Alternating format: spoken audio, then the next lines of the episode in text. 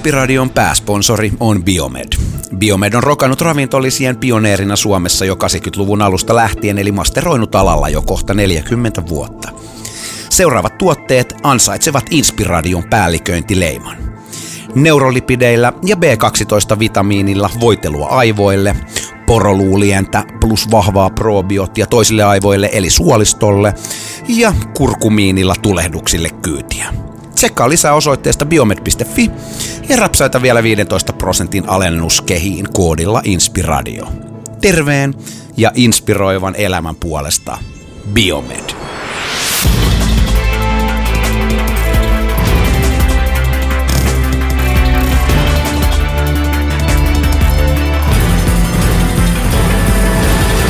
Jaakko, ystäväiseni, se on taas uusi inspiraatiopäivä meillä edessä.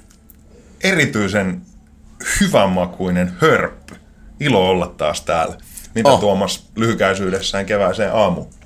Keväisen aamuun, niin hyvä, hyvää energiaa ja iloa ja, ja kesäfiilistelyä ja uusi koti merenrannalla. Siellä erittäin lempeä ollut ihmetellä vähän peuroja ja kurkia. Ja... Vähän silmät rupes niinku hymyilemään. Meikä Joo. lukee tällään pokeriammattilaisena, että jätkä on hyvissä. Oh, hyvissä. Halu, haluatko lyhykäisyydessään pitchata tämän päivän vieraan? No hei, jännä, että otit Aasin sillalla, niin mä uskon, että täällä on tietyllä tavalla niin kolmaskin pokeriammattilainen. Äijähän luonnollisesti vanha shaflaaja, niin tonteilla, mutta ennen kaikkea niin kaksi itselle vahvaa intohimon kohdetta, mitä kyseinen direktööri edustaa aika nätisti, niin luonnospainaminen, pikku perhoffisu kärjellä, mikä semilempeetä itselle, ja sitten leffamaailma, joka toinen on ollut siis niin pienestä kuin muistan, niin mä uskon, että, että näistä kahdesta jo päästään aika se kevyen yläautoon. Pistä, pistä sellainen niin kuin ensimmäinen avaava kysymys. Jasper Pääkkönen, päivän vieras, tervetuloa. Kiitoksia. Ja sitten Kiitoksia. Tuomakselle B-pisteiden väliin heitetystä syötöstä se niin kuin tilanteen smoottaava niin kuin sellainen ensimmäinen räppiversi. Anna mennä. Hollywood. Mitä äijälle tulee ekana mieleen, nyt kun siellä pikkasen, pikkasen kenties nyt käynyt pyörähtelee vähän. näin niin kuin omasta äh, näkökulmasta vai jotenkin yleisemmällä tasolla, että mitä se Äijä, äijän Aha, tota, just. kooli. just selvä. Tä- Tällä linjalla. Tota, no siis varmaan kaikille, jotka näyttelijän töitä tekee työkseen, niin, niin Los Angeles on kaupunki, joka jollain tavalla merkitsee sitä niin kuin suurinta mahdollisuutta ja mielenkiintoisimpia mahdollisuuksia ja, ja tavallaan niin kuin isoimpia piirejä ja kuvioita, mitä, mit, mitä maailmasta löytyy. Mm. Toki, toki tilanne on nykyään muuttunut. Yhtä lailla tärkeitä kaupunkeja näyttelijöille on Lontoo ja New York ja no ehkä siinä ne kolme, kolme tärkeintä on, mutta, tota, mutta tietysti valtaosa isoista, isoista leffoista vieläkin tuotetaan Hollywoodista käsin, vaikka ne kuvataan jossain ihan muualla ja monesti roolitetaan ihan muualla. Joo. Mutta, tota, mutta onhan siinä semmoista omaa niin kuin, tiettyä taikaa kenelle tahansa, joka, joka leffa-alalla työskentelee, koska, koska silloin, jos pääsee tekemään töitä Hollywoodissa, mm. laadukkaita töitä, niin, niin silloin voi vähän niin kuin ajatella, että on päässyt siihen niin kuin kovimpiin kärkikahinoihin. Keulimisjengiä. Kä- ikään kuin kärkikahinoihin siinä, että et, et paljon, paljon niin kuin isompiin piireihin ei enää voi, voi päästä. Kyllä. Ja tota, vaikka niin kuin Hollywood-sana ehkä monesti yhdistetään äärikaupallisiin niin kuin box office hitteihin ja tavallaan niin kuin isoihin viihdeelokuviin, niin Hollywoodissahan tehdään todella paljon myöskin laadukasta. Ja ny- nykypäivänä paljon enemmän kuin ehkä vielä kymmenen vuotta sitten. Se on tavallaan niin kuin murrosta tapahtumassa myös siinä, siinä mielessä, että pienempää ja vaativampaa ja rajumpaa ja mielenkiintoisempaa tuotantoa tulee jatkuvalla syötöllä ja, ja siihen on monta vaikutinta. Yksi niistä on Netflix ja Amazon, jotka on muuttanut koko, Oh. koko bisnestä aika paljon tässä viime vuosien aikana. Mutta Netflixkin laittaa aika semivaffaa giluuni vuosittain. Niiden, niin, niiden sisältöä. sisältöbudjetti on kai 6 miljardia euroa, tai anteeksi dollaria, Joo. eli viitisen miljardia Joo, se on vissiin niinku joka vuosi niin miljardi tullut lisää sinne. Which, which, Niin, eli ne voi periaatteessa tehdä ihan mitä ne itse haluaa. Kyllä. Ja ne, ne tekeekin periaatteessa, mitä vaan ikinä tulee mieleen. Mäkin olin siellä yhdessä palaverissa niiden kanssa ja ne sanoivat vaan, että strategia on se, että me tehdään niin kuin joka ikisessä maassa, missä Netflixillä on joku, joku asema, niin tehdään sillä kyseisen maan omalla kielellä niin jatkossa, jatkossa juttuja. Ja sen kaiken lisäksi, mitä ne tekee englanniksi Jenkeissä, valtavan kokoisia laadukkaita sarjoja ja Kyllä. jonkun verran leffojakin. Ja nyt, nyt se tulee muuttumaan yhä enemmän tuosta, kun Apple ja Facebook siirtyy molemmat tekemään omaa, omaa tota, kontenttia, sisältöä. Lähtee kilpailemaan Netflixin ja Amazonin kanssa taas tuosta niin kuin netin ja striimauspalveluiden herruudesta. Ja, Joo. ja sitten Disneylle tulee oma striimauspalvelu ja, ja ne alkaa tavallaan niin kuin esittää kaikkea niiden vanhaa kirjastoa, mutta myöskin tekee uutta, uutta kamaa ihan puhtaasti niin kuin striimaus, striimausympäristöön.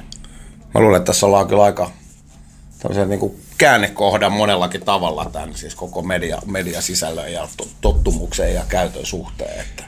alkaa olla ehkä vähän myös, jos haistelee sitä niin kuin ilmapiiriä, että miten ihmiset käyttää vaikka jotain Netflixiä tai näin poispäin. On niin paljon oikeasti laadukasta sisältöä 2018, Oh. että aletaan olla lähellä sitä vedenjakajaa, että kohta Timo on kumipuku päällä kytkettynä Pornhubiin ja puoli, puoliksi jo siellä jossain virtuaalitodellisuudessa vaan kuluttamassa. Joo. Mikä on omalla laillaan kiinnostavaa, että se on enemmän se, että sä et välttämättä niinkään luo asioita, vaan sä enemmän vaan Koet. vastaanotat. Niin, kyllä. Ja toi on niin kiinnostava, kiinnostava heijaste, mutta tota, Ja jos ehkä tuohon vielä, toi, niin kuin itse kelaa justiin, mietti tuossa joku sivuasi sitten, kun rupesi olemaan niin kuin vahvoja signaaleja siitä, että, että tota, TV ei oikein katoa ja koko mediakenttä pirstaloituu, niin eka huoli oli ehkä se, että mitä käy laadukkaalle sisällölle, mutta sitten nimenomaan tuommoinen kuukausimaksu paywalli, niin se onkin jotenkin muuttanut sitä yhtäkkiä ihan päinvastoin, että tota, Ja sitten sit toinen asia, minkä Netflix on muuttanut, on se, että kymmenen vuotta sitten harva, vaikka Jenkki, niin ei olisi ikinä voinut kuvitellakaan kattovansa ulkomaalaisia TV-sarjoja tai elokuvia. Kova, joo. Ja se, että katsotaan jotain, missä on tekstitys, niin, niin oli ihan täysin, täysin, täysin mahdoton ajatus monelle. Mutta Artsifartsi. Nar- ei, mutta ei, eikä edes ei sitä, vaan, vaan sitä, että ei yksinkertaisesti olla totuttu lukemaan. Se ajatus siitä, että sä kuuntelet vierasta kieltä, mm. mistä sä et ymmärrä sanaakaan ja yrität lukea samalla tekstejä, niin jos siihen ei ole mennyt meille kaikille, tämä on niin kuin vähän kummallinen ajatus, mm. koska, koska suomalaiset on koulutettu pienestä pitäen lukemaan tekstityksiä, Kyllä, kyllä. mutta niissä kulttuureissa, jossa ei ole totuttu katsomaan juttuja tekstitettynä, ne on sitten dubattuna tai sitten ei katsota mitään muuta kuin omalla kielellä esitettyä, niin, niin tekstien, tekstitysten lukeminen on ihan mahdoton ajatus. Ja Narkos varmaan oli suurin yksittäinen Joo. tekijä muuttamaan tota käytäntöä tai ta, tapaa ja tottumusta. Joo. Ja, tota, ja se avaa ihan valtavia mahdollisuuksia myös niin kuin eurooppalaisille ja eteläamerikkalaisille, kaikille, kaikkien muiden kielialueiden tekijöille, myös suomalaisille tekijöille. Kyllä. Se, että Netflix osti su- suomalaisen Sorjonen TV-sarjan, niin, niin kertoo jo jotain. Tavallaan se, että ne sen, sen lisäksi, että ne ostaa Sorjosen ja laittaa sen Netflixiin vaan niin kuin suomalaisten katsottavaksi, niin, Ne. niin se oli jonkun aikaa Jenkeissä Netflixin etusivulla. Tota, kuka tahansa Jenkki avaa Netflixin, niin siinä etusivulla yhtenä tavallaan niin kuin kuvakkeista oli Border Town-niminen suomalainen sarja. Eli Kova. Mitä äijä muuten on tota, näyttelijänä ja, ja taiteilijana ja luojana, jos voi sanoa, niin mieltä tuosta duppauksesta ylipäänsä? Mitä, mitä se tekee? Tota? No se, niin. Mä oon jonkun verran nähnyt omia suomalaisia leffoja, mitkä on, tai siis nähnyt klippejä, kun ne on dubattu Joo. milloin saksaksi ja milloin ranskaksi ja milloin espanjaksi, niin Niin. onhan se nyt vähän... Eikö se ole vähän pois kuitenkin Tot, siitä Totta kai, siis luon, luonnollisesti. Niin. Mutta se on kulttuurikysymys.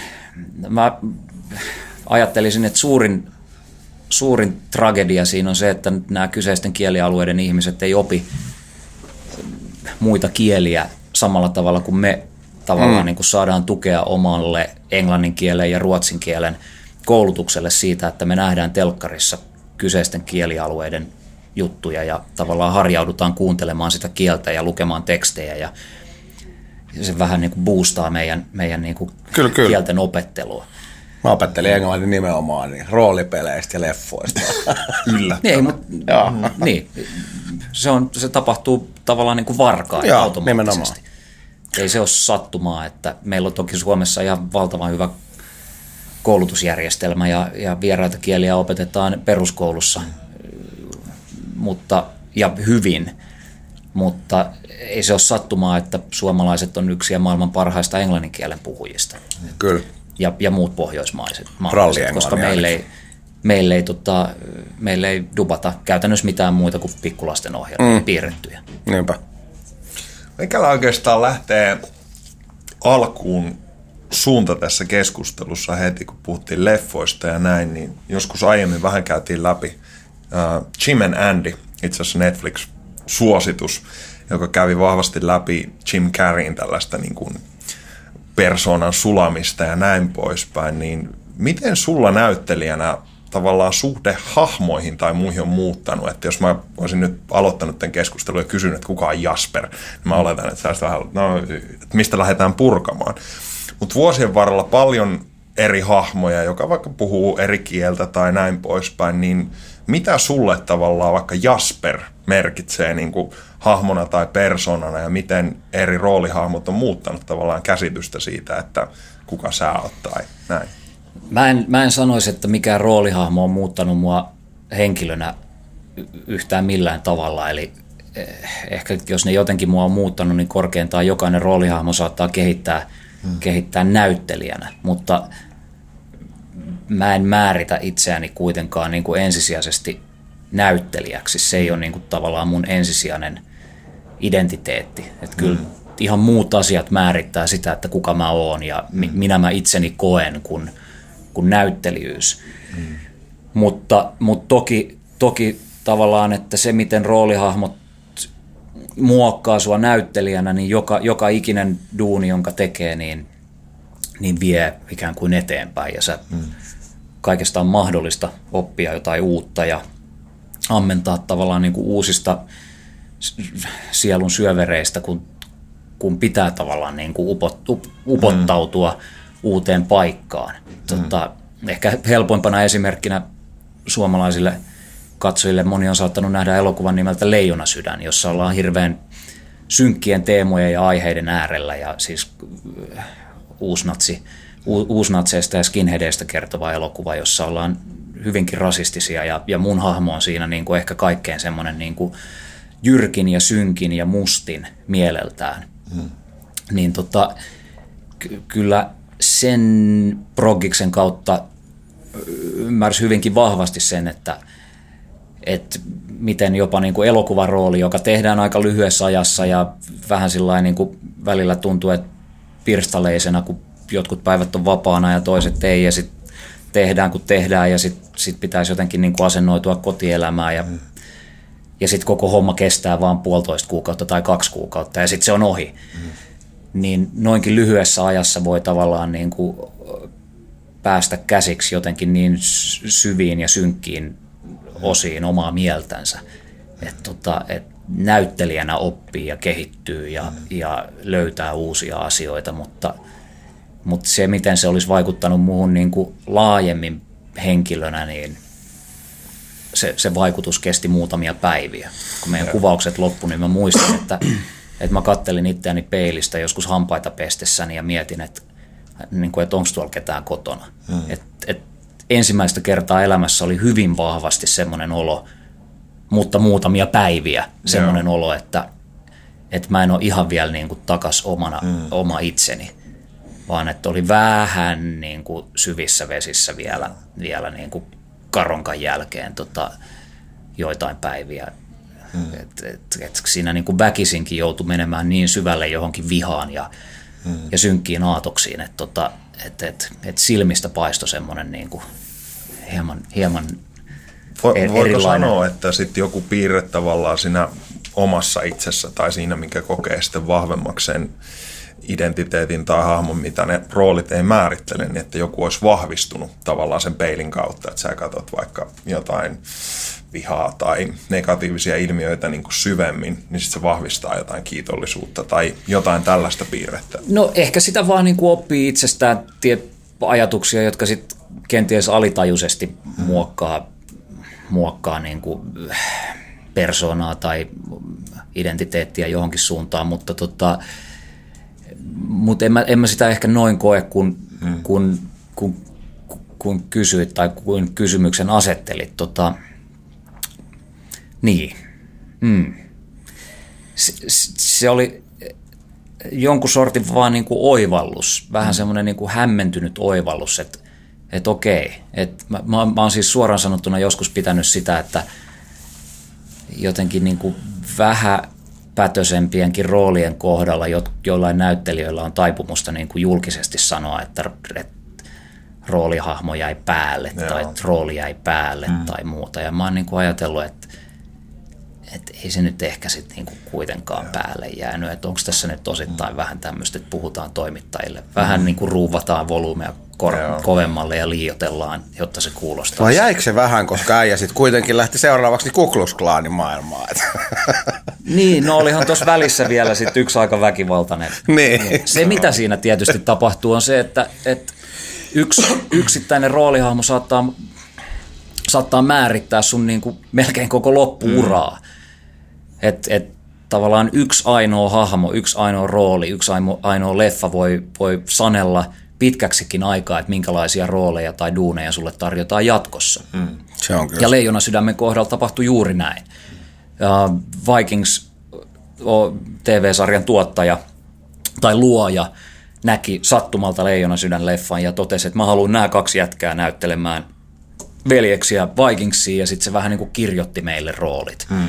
Et se, oli, se, oli niin kuin, se oli niin vaikuttunut siitä leffasta ja halusi meidät, mut, meidät, eli siis mut ja Peter Frantsenin näyttelemään veljeksiä myös Vikingsiin, että sitten tavallaan yhtäkkiä leijona sydän saneli sen, että mitä meidän seuraava merkittävä isompi rooli, roolityö oli, minkälainen se oli ja mitä me näyteltiin. Ja sitten me oltiin yhtäkkiä taas, se oli siellä puhunutkin ennen kuin me tultiin, että nyt, nyt mä oon kirjoittanut kaksi semmoista nyt tulee semmoiset natsiviikingit tänne, ettei mitään järkeä. Mikä fiilis siitä? Oliko se sitten taas, että no No sehän oli, niin. me Peten kanssa vähän sillä niin kuin raavittiin päätä ja että, että no ei kai tässä, että lähdetään tekemään. Vikings on kuitenkin, taitaa olla nyt tällä hetkellä maailman viidenneksi katsotuin TV-sarja ja vähän niin kuin kielialueesta ja maasta riippuen, niin joko niin kuin ihan supersuosittu tai sitten ihan sillä niin kuin Jepa suosittu. Niin kuin, niin kuin Suomessa esimerkiksi. Vikingshan ei ole mikään valtava, valtava sarja Suomessa, mutta... Se on jännä, esimerkiksi...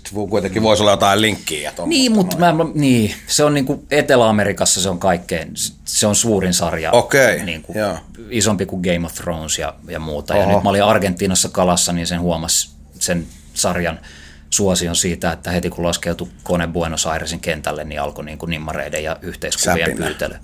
Ja tota, mutta mun teoria siitä on se, että, että täällä niinku Pohjoismaissa niin ei se niinku oikein Liian et, niin perus niin, ikään kuin, niin kuin, että Faija oli viikinki, en mä nyt jaksa enää. Siinä ei ole niinku kauheasti mm. mitään eksoottista. Että okei, se on osa meidän historiaa, mm. so what. Mm. Et se on osa meidän aika etäistä historiaa, mihin kellään ei juuri ole mitään linkkiä ja ei kukaan kauhean vahvasti mitään niinku kotiseuturakkautta tunne katsellessaan sarjaa, että tuolla nyt niin kuin jotenkin romanttisesti ajattelee, että toi kertoo meistä. Yeah. Siinä missä Etelä-Amerikassa katsojille se on jotain niin kuin järjettömän eksoottista ja mm. kummallista. Ja se, se on niin kuin ihan sama, kun me katsottaisiin TV-sarjaa Maijoista niin kuin, tai inkoista tai jotain. Niin, inkkariheimojen niin kuin heimotaisteluista ja sodista ja, ja. ja sen ympärille kietoutuvasta saippua oopperasta ja rakkaussuhteista ja juonittelusta ja petoksista. Et se on niinku tavallaan sama, sama juttu niille, kun meille olisi laadukkaasti viidakossa kuvattu. Joo. Kuvattu tuonne aika niinku primitiivisista ajoista kertova sarja. Et, et, se ei yhtäkkiä saatta, saattaisi kolista niin kuin Etelä-Amerikassa kenellekään juurikaan. Ne. Siinä, missä meillä se näyttäytyisi todella eksoottisena ja mielenkiintoisena. Mutta palatakseni tähän, niin niin Leijona sydän yhtäkkiä määritti sekä mun että Frantsenin Peten tulevaisuutta mm. paljon enemmän kuin meistä kumpikaan olisi ikinä osannut, osannut arvata. Ja yeah. Yhtäkkiä me ollaan Vikingit-sarjassa molemmilla, molemmilla pitkät sopimukset ja isot roolit ja, ja, tota, ja sitouduttiin niin kuin neljäksi vuodeksi näyttelemään tuommoiseen TV-sarjaan, joka sinänsä jo oli vähän pelottava ajatus. Toki se neljä vuotta ei ole mikään tae, vaan päinvastoin niin kuin hmm. meidät sidottiin neljäksi vuodeksi. Opti. Mutta Oliko se, se on niin pelottavaa se aikajänne tavallaan oli, siinä? ihan järjettömän pelottava. Yhtäkkiä sä mietit, että niin kuin tämän ikäisenä, mä oon nyt 37, niin sitten pari vuotta sitten, kaksi ja puoli vuotta sitten suurin piirtein meillä alkoi kuvaukset, niin kyllä sitä miettii, että neljä vuotta, että ei... enemmän enemmän vapauden kaipuu ja näin poispäin, Et- vai Vaan se niin kuin ajatus siitä, että... Et, Kahlittu. Että on niin kuin kiinni jossain mm. mahdollisesti neljä vuotta. Mm. Dublinissa asutaan, tavallaan käytännön asiat, että nyt sä oot niin kuin, Dublinissa on uusi koti, mm. kuvaukset kestää 11 kuukautta vuodesta. Oho. Sitten on niin kuin jonkun sortin breikki joitain kuukausia ja sitten taas painetaan 11 kuukautta putkeen. Mm. Niin totta kai sitä oli vähän kylmähiki otsalla siitä, että, että mitä, onko ollut jotain odottamattomia lieveilmiöitä, jos mä mietin vähän niin kuin plussat ja miinukset, että haasteena käytännön tasolla varmasti just vitullinen siksakkaus, mm. matkustus, kaikki tällainen härdelli, mutta onko ollut jotain tavallaan positiivista, mitä sä et ehkä osannut odottaa jonkun tavallaan lieveilmiön suhteen? Että mitä tuommoinen niin rakenne on mahdollistanut tai luonut ylipäätään? että on ikään kuin, niin kuin elämänrakenne se, että Niin. vai Niin, että mitä, mitä sä oot taas sitten positiivisessa mielessä saanut, mikä ei liity sinällään No, näyttelemiseen? mä oon aina nyt varmaan parikymppisestä lähtien niin elänyt aika, aikamoisen semmoisen niin kuin epävarmuuden keskellä, joka mä itse koen pelkästään positiivisena, mutta jonka varmaan valtaosa väestöstä, tavalla, ikään kuin tavallisesta väestöstä, niin, niin kokisi äärimmäisen ahdistavana ja stressaavana. Eli se epävarmuus siitä, että kun on freelance-näyttelijä, niin sä et koskaan tiedä, mitä seuraavaksi tapahtuu mulle se on ollut äärimmäisen inspiroivaa ja, ja antoisaa se, että on niin kuin tavallaan valtava vapaus mm. olemassa koko ajan. Se on työprojekti, leffa, kestää pari kuukautta, sä oot sitoutunut siihen muutamaksi kuukaudeksi ja sen jälkeen koko kalenteri on täynnä tyhjää. Mm. Ja ton niin kuin Vikingsin myötä niin tavallaan pääs elämään sitä ehkä niin kuin samaa, samaa elämää. Pelottava puoli oli se, että, että on noin pitkä sitoumus, mutta yhtäkkiä tavallaan niin kuin töiden myötä harppaus ikään kuin suureen maailmaan sillä pienellä alalla, missä me nyt työskennellään, eli elokuva- ja TV-alalla. Ja, tota, ja, ja semmoinen niin kuin fiilis siitä, että mitä tahansa voi tapahtua. Mm. Että tämä voi olla niin kuin ovi johonkin su- vielä suurempaan tai sitten, tai sitten ei. Mm. Sitten kun tämä loppuu, niin sitten ollaan taas täysin tyhjän päällä. Et kenties, kenties siellä jalkojen alla on vähän enemmän jotain niin kuin kiinteitä ja jalansia ja tukevaa, mutta kuitenkin loppujen lopuksi niin kuin mitään takeita hmm. uudesta, seuraavasta, tulevasta ei ole olemassa. Että tämä ala on siitä hassu, että vaikka niin kuin kuinka isoja juttuja tekisi, niin, niin koskaan ei voi tietää, että onko loppu, loppuelämän kalenteri typötyhjä. Hmm. Et, ja ja se, se fiilis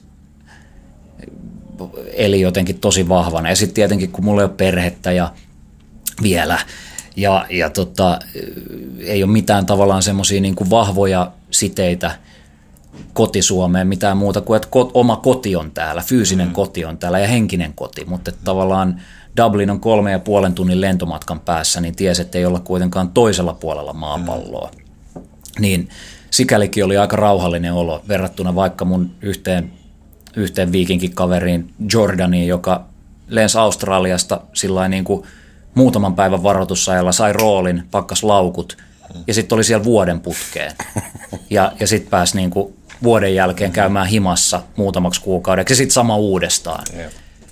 Niin kyllä, kyllä siinä niin kuin jotenkin sielu on Siperiassa tavallaan, että, että koti ihmiselle on kuitenkin aika, aika tärkeä ja merkittävä asia, semmoinen niin kuin juurtumisen tunne jonnekin. Ja sitten kun sieltä revitään niin kuin kokonaan veke, vaikka duuni olisi kuinka innostavaa ja inspiroivaa, niin, niin, tota, Juuret niin, niin, väist, niin jä, väistämättäkin kokee jotain myös yksinäisyyttä ja kaipuuta. Miten toi äh, sitten arki Dublinissa ja, ja kodin rakentaminen ja kaikki se turvaverkosto siihen? No kodin rakentaminen tapahtui Frantsenin Peten kanssa. Meillä oli yhteinen koti ja, ja turvaverkosto oli Frantsenin Pete. Ja, ja tota, Mutta me ollaan tehty, me ollaan tehty duuneja paho, Pahat pojat elokuvasta lähtien, näytelty veljeksiä useamman kerran ja, Joo. tehty neljä, hetkinen, neljä leffaa yhdessä. Ja, ja tota, niin kuin isoja tärkeitä rooleja molempien uralla. Pahojen poikien veljesrooli. Matti-elokuvassa oltiin vähän niin kuin veljeksiä tavallaan ja, ja Leijona sydämessä veljeksiä. Ja, Joo. ja, ja musta tuntuu, että molemmille toi ajatus viikinkien työtarjouksen ottamisesta oli paljon helpompi sen takia, että tiedettiin, että toinen Ne, on ne. siellä myös. Kyllä, kyllä. Ja sitten meillä oli, meillä oli yhteiskämppä ja, ja, tota, ja, ja tuotanto, tuotanto järjesti meille se on se hienon, hienon kattohuoneisto Dublinin keskustasta, niin mikä siellä oli niin kuin ollessa. No niin. Ja pakko sanoa, että, että Dublin ei ehkä, se on tosi kiva kaupunki käydä Visiitillä. pitkän viikonlopun visiitillä, mutta tuommoinen 11 kuukauden putki, niin kyllä se aika, niin kuin, aika nopeasti on nähty. Sitten kun on pari museoa ja jonkun linnan ja, ja kirkon käynyt katsomassa, niin sitten mitään muuta nähtävää ei juuri joku kaljakuppilat. Joo.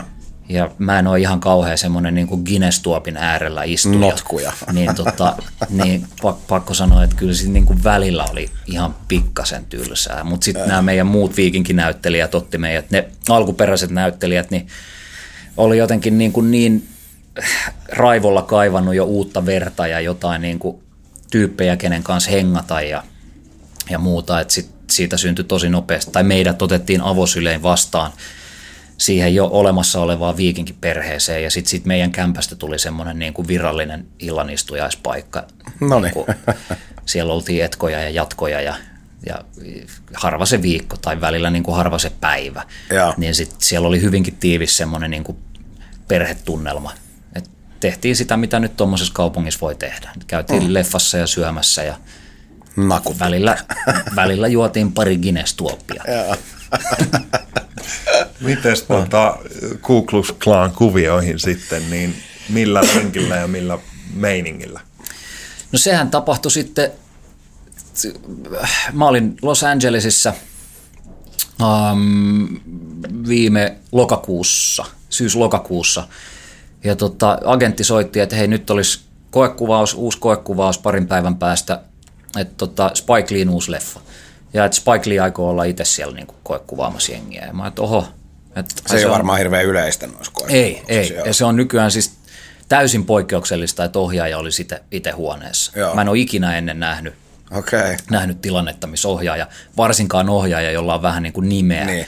niin, olisi, tota, olisi siellä. Niin, niin. Joo. Et, siitä tuli jotenkin hyvä fiilis. Se Spike Lee on mulle 90-luvulla ollut aika, aikamoinen niin kuin, eh, innotuksen lähde. Ja, Do the ja, right thing. niin, muun muassa jo. Ei, mä en tiedä, oliko Do the Right Thing ikinä se niin kuin mun ykkösleffa, mutta, mutta joka tapauksessa. Mikä siis, oli, tai osaatko sanoa, mikä oli se? ei- Ehkä mulla ei ole niin kuin ylivoimasta Spike Lee ykkösleffaa, mutta et, mä muistan esimerkiksi, että Faija vei mut vuonna 96 kesällä New Yorkiin viikon reissulle, niin tota, kaksi niin kuin reissun kohokohtaa oli se, että sit, sit oli just tullut tämmöinen musikaali kuin Stomp, Joo. Stamp, Joo. mikä kävi pari kertaa Suomessakin Joo. rundilla, semmoinen, missä rummutellaan kaiken maailman Kyllä. roskatynnyreillä ja mulla ihan mielettömän hieno siihen aikaan, jotenkin mullistavaa musikaalikerrontaa. Ja, tota, ja sitten Spike Leeltä oli tullut sen uusi leffa Clockers leffateatteriin, niin pelkästään se, että me päästiin niin kuin New Yorkissa leffat,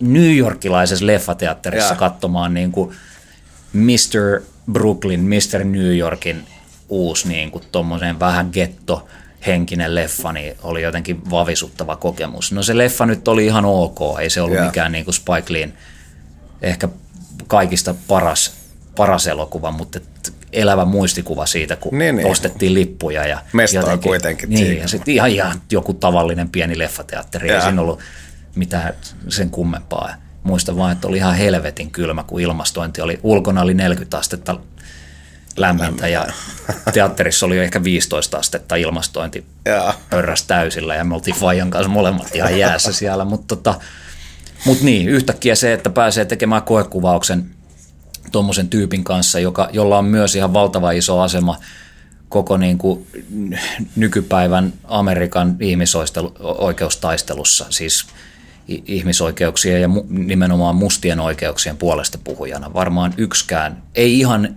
äkkiseltään tuu mieleen, että kuka, kuka populaarikulttuurin hahmo olisi viimeisen kolmen vuosikymmenen aikana vaikuttanut niin kuin mustien oikeuksien puolesta yhtä vahvasti kuin Spike Lee Joo. toinen asia, joka mua on pienestä pitäen kiinnostanut. Niin, tota, niin, niin sitten kun kävelee sinne huoneeseen ja se ukko istuu siellä so, sohvan nurkassa, joku Nixin lippis tai joku, mikä, mikäköhän lippis silloin oli päässä ja se on- nyökkää sieltä ja sitten casting directorille, että no niin, kuka sä oot? Ja no mä oon Jasper Suomesta tyyppisesti, niin oli sellainen olo, että nyt tämä on niinku aika makea, makea tilanne ja sitten sit se innostui. Se on aika lempeä niin kuin olonen äijä, mitä on. No joo, mutta mulle sanottiin etukäteen, joku alalta sanoi, että älä, älä huolestu, äläkä anna sen häiritä.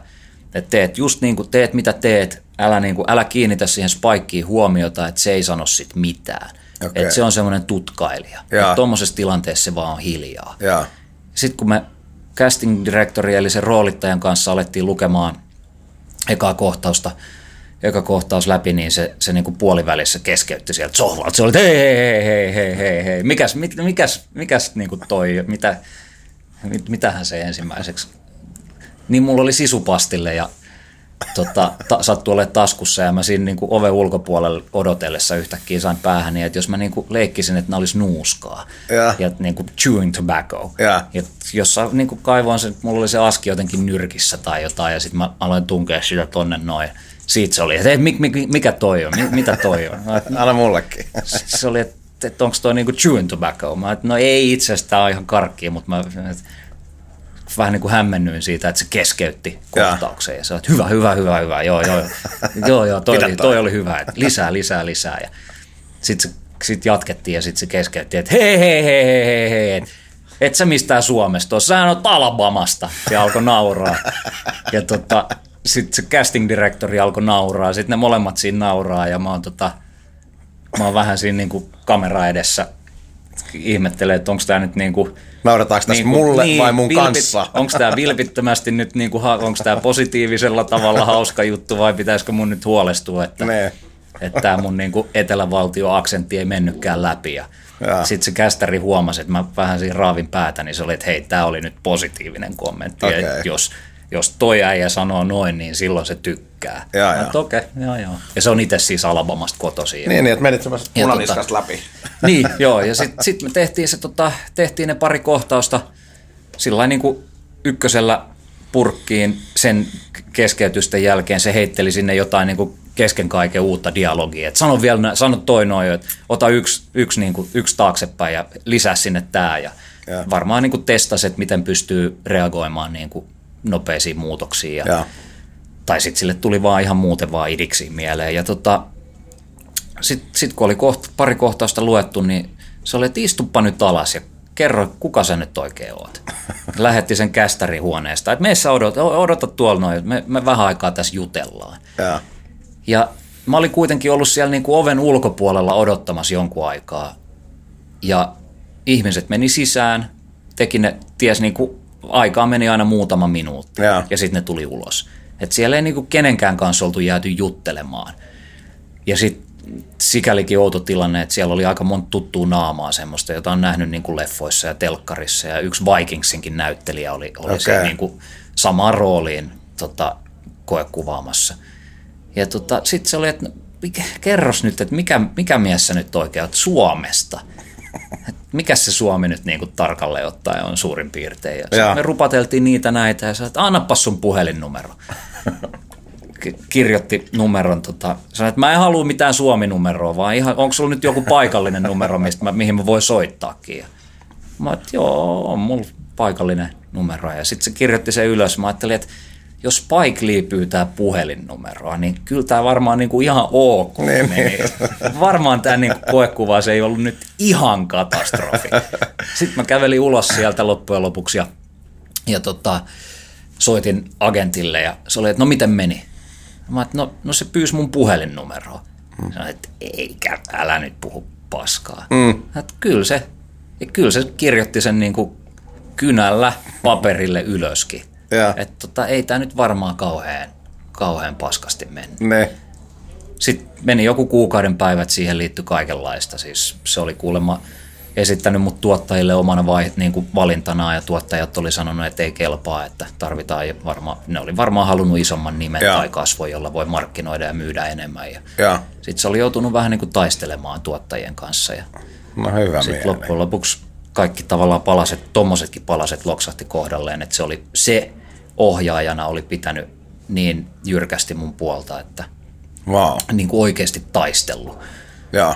Luuleeko sä, Missä oliks- joku toinen ohjaaja olisi varmaan sanonut, että kun sille oli sanottu, että hei, me halutaan nähdä lisää vaihtoehtoja, niin aha, okei, selvä, ja lisää. Ja siellä kuitenkin niin kuin se pooli, mistä ammentaa niitä vaihtoehtoja, Vähän on vähän eri kokoinen kuin Suomessa. Niin, niin joku toinen ohjaaja olisi ehkä, ehkä sitten niin kuin unohtanut nopeammin, eikä jaksanut käyttää aikaa ja energiaa Kyllä. niin kuin jonkun random suomalaisen Niin, puolesta niin. taistelemiseen, mutta joku siinä niin kuin tavallaan loksahti kohdalleen ja, ja se oikeasti halusi vääntää, vääntää sen puolesta, että, että mä olin sen valinta, niin, niin tota, sitten sit yhtäkkiä sitä huomasi olevansa New Yorkissa ja, ja, ja käsikirjoitus saatiin viikko ennen kuvauksia ja eikä sitäkään, muutamia päiviä ennen kuvauksia. Sitten sillä niin kuin järjettömällä tahdilla yritti sisäistää asiat. Ja Joo.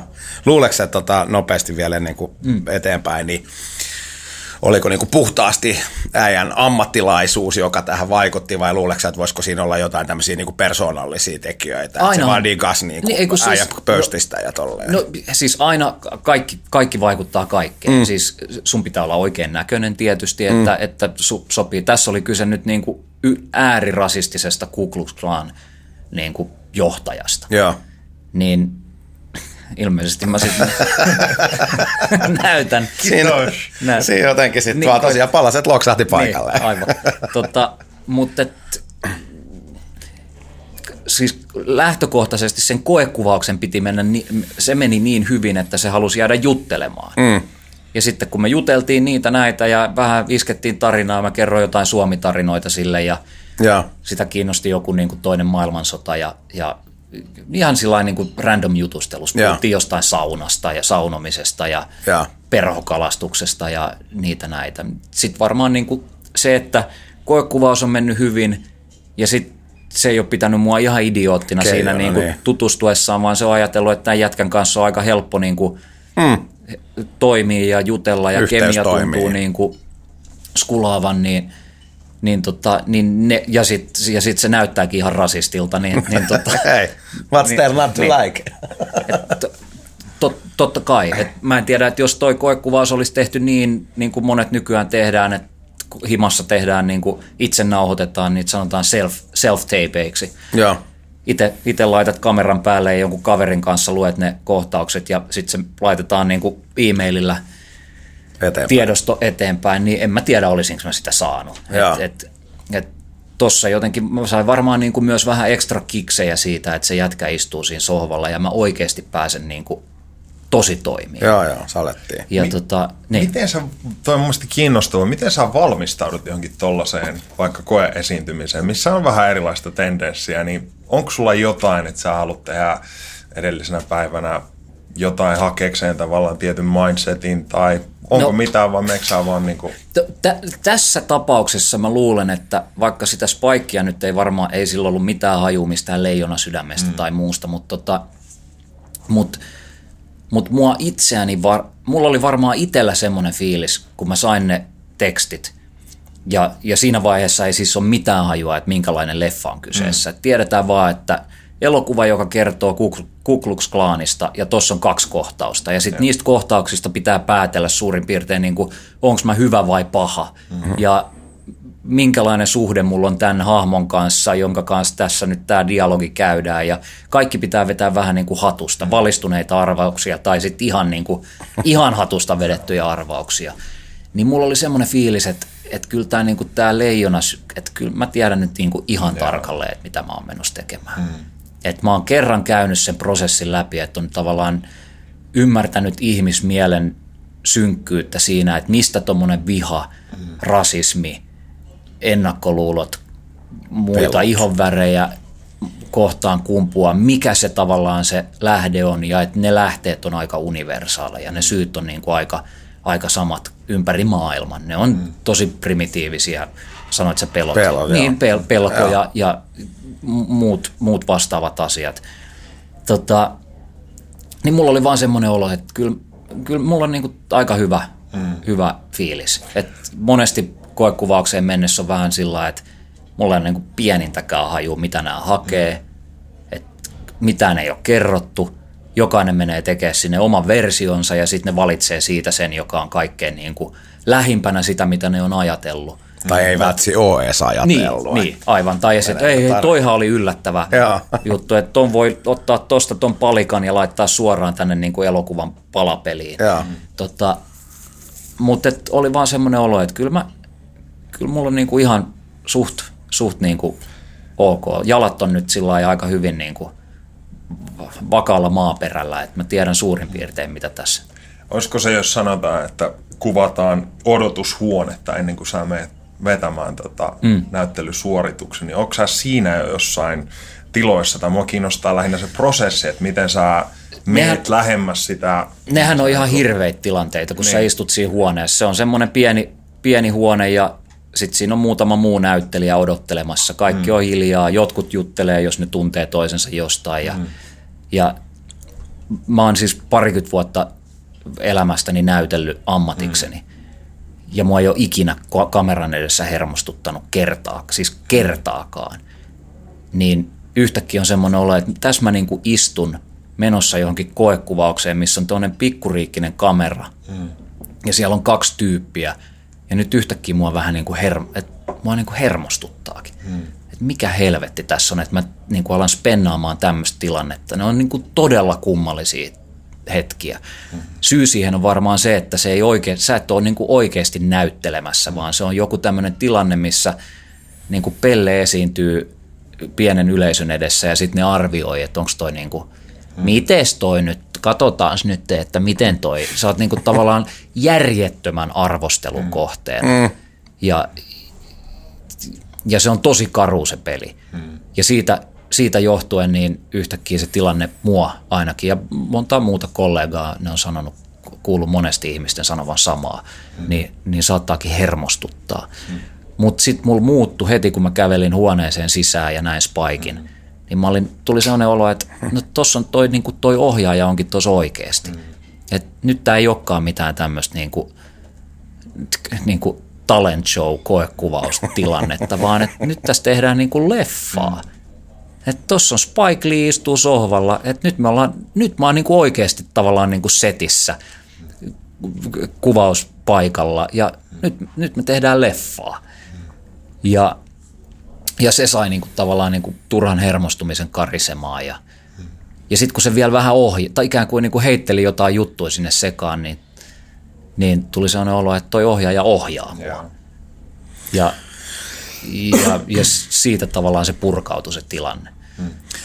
Miten tota, mä oon käsittänyt tälleen, että sä oot että et on niinku kauheasti tuolla valokeilassa ja julkisuudessa viihtynyt koskaan. Hmm. Ja nyt kuitenkin sitten julkisuus varmasti kasvaa koko ajan sit niin Suomessa kuin maailmallakin. Niin miten, tota, miten sä masteroit tuommoisia niin julkisuuden haittoja ja puhuit, et, et, tai esimerkiksi niin kuin, että kun sä lähet ulos ja tiedät, että siellä saattaa olla jengiä, jotka osoittaa sormella ja ottaa kuvia ja muuta, niin lähdet sä vähän niin kuin näyttelee Jasper Pääkköstä, että onko sulla tavallaan semmoinen joku suojarooli päällä, kun sä painat tuommoisessa potentiaalisessa mestassa, missä saattaa tulla häslinkiä. Ja... Tässä on jotenkin niin vanha, vanha tuntuu siltä, että enää ei mitään kauhean, niin kuin, ei tämän ikäisenä mitään hysteeristä huomiota saa osakseen.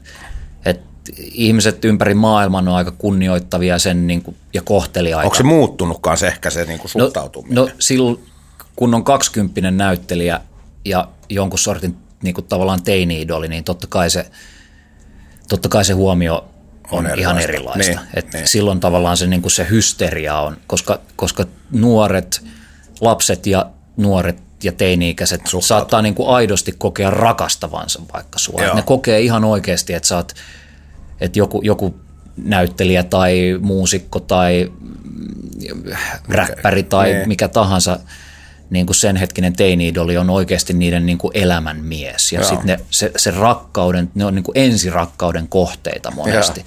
Niin, niin silloin se on paljon hysteerisempää ja paljon, paljon rajumpaa se, se tota huomio. Mutta että mä nyt lähinnä jossain vaikka siellä Buenos Airesissa tai mm. Argentiinassa, että jos siellä niin kuin ihmiset kadulla halus pysäyttää ottaa valokuvia, niin mulle tulee vaan kiva fiilis siitä, kun näkee, miten onnelliseksi ihmiset tulee siitä, niin, että käyttää niin kuin omasta ajastaan 10 sekuntia siihen, että pysähtyy ottamaan valokuva jonkun kanssa ja näkee, että kuinka järjettömän onnelliseksi se ihmisen tekee. Ja. Et siinä vaiheessa tulee semmoinen olo, että ne, joille tämä on ongelma, on valinnut niin kuin aika väärän, aika väärän ammatin. Et se on niin kuin täydellinen paradoksi ajatuksena, että ihminen pyrkii näyttelijäksi tai julkisuuden kanssa teke, työ, töitä tekeväksi muusikoksi, artistiksi.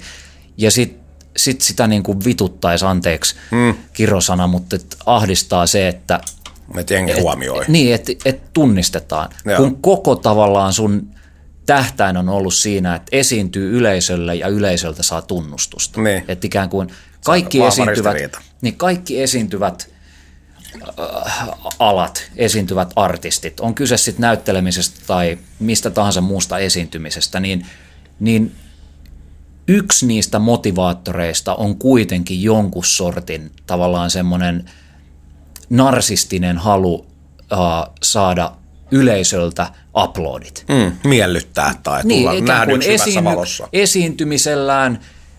Tietysti niitä, niitä syitä on lukemattomia mm. muitakin. Ei kyse on niin yksiselitteisesti siitä vaan, että oltaisiin jotenkin huomiokipeitä tällä alalla. Mutta se huomiokipeys on yksi tavallaan niin kuin, se, se on tavallaan niin maalaisjärjellä jo ajateltavissa. Se on vähän niin kuin että- elinehto siinä ammatissa. Totta kai. Niin. Niin, niin se, että sitten jotenkin alkaisikin ahdistamaan se, että et saa ottaa yhteiskuvaa ja jättäkää mut rauhaan, mitä Joo. näkee tosi paljon tällä Joo. alalla, ikävä kyllä. Ja ihmiset, jotkut eh, artistit tai, tai starbat, niin voi olla aika rajujakin siinä. siinä niin kuin, et, ja, ja epäkohteliaita faneilleen. Siinä on heti ehkä vähän jo itsekin nostettu itteensä tietylle jalustalle. et- Niin, et- niin totta kai. Ja sitten to, toki jo, jokaisella on huonoja hetkiä, että ei, nyt- et, ei aina pidä olla kaikkien käytettävissä mm. niin kuin joka ikisessä tilanteessa, mutta et lähtökohtaisesti se, että kun kävelee himasta kadulle, niin silloin sä oot, sä oot niin kuin itse halunnut siihen tilanteeseen. Sä oot tiennyt ihan tasan tarkkaan, mihin leikkiin lähtee ja, mm. ja sitten jos siitä alkaa niin kuin urputtaa ja valittamaan, mm. niin, niin se on kyllä mun mielestä yksi niin kuin. Joo. tekopyhyyden huipuista. Kyllä. Miten tota, ton tyyppinen vähän niin kuin tunne palaa, eli on luonut jotain taidetta ja joku saa siitä ja palauttaa tavallaan sen tunteen feedbackinä, niin mitä inspiraatio, voisin kuvitella, että toi on kuitenkin nimenomaan aika antoisaa tai näin poispäin, niin mitkä on sellaisia tilanteita tai asioita, mistä sä inspiroidut, ja nyt sen ei tarvitse liittyä vaan näyttelemiseen, vaan ylipäätään, mitkä on lähteitä sulle, jotka vähän niin kuin kohottaa mieltä ja sielua? No, pitäisikö meidän vaihtaa niin kuin ihan puheenaihetta? Mä vähän, vähän pelaan tässä jotain mahdollisia niin kuin No, luonto- ja siirrytään, niin, perhosteluja. si- siirrytään nyt niin kuin näyttelemisestä, siitä on lätisty jo riittävästi, niin, tota, niin, kuin, niin kuin mä aikaisemmin sanoin, niin, niin näyttelijätitteli mm. on mulle tavallaan aika toissijainen asia. Se on toki yksi, yksi niistä määreistä, jotka, jotka väkisin, koska se on, Leimoista. se on mun työ. Mm.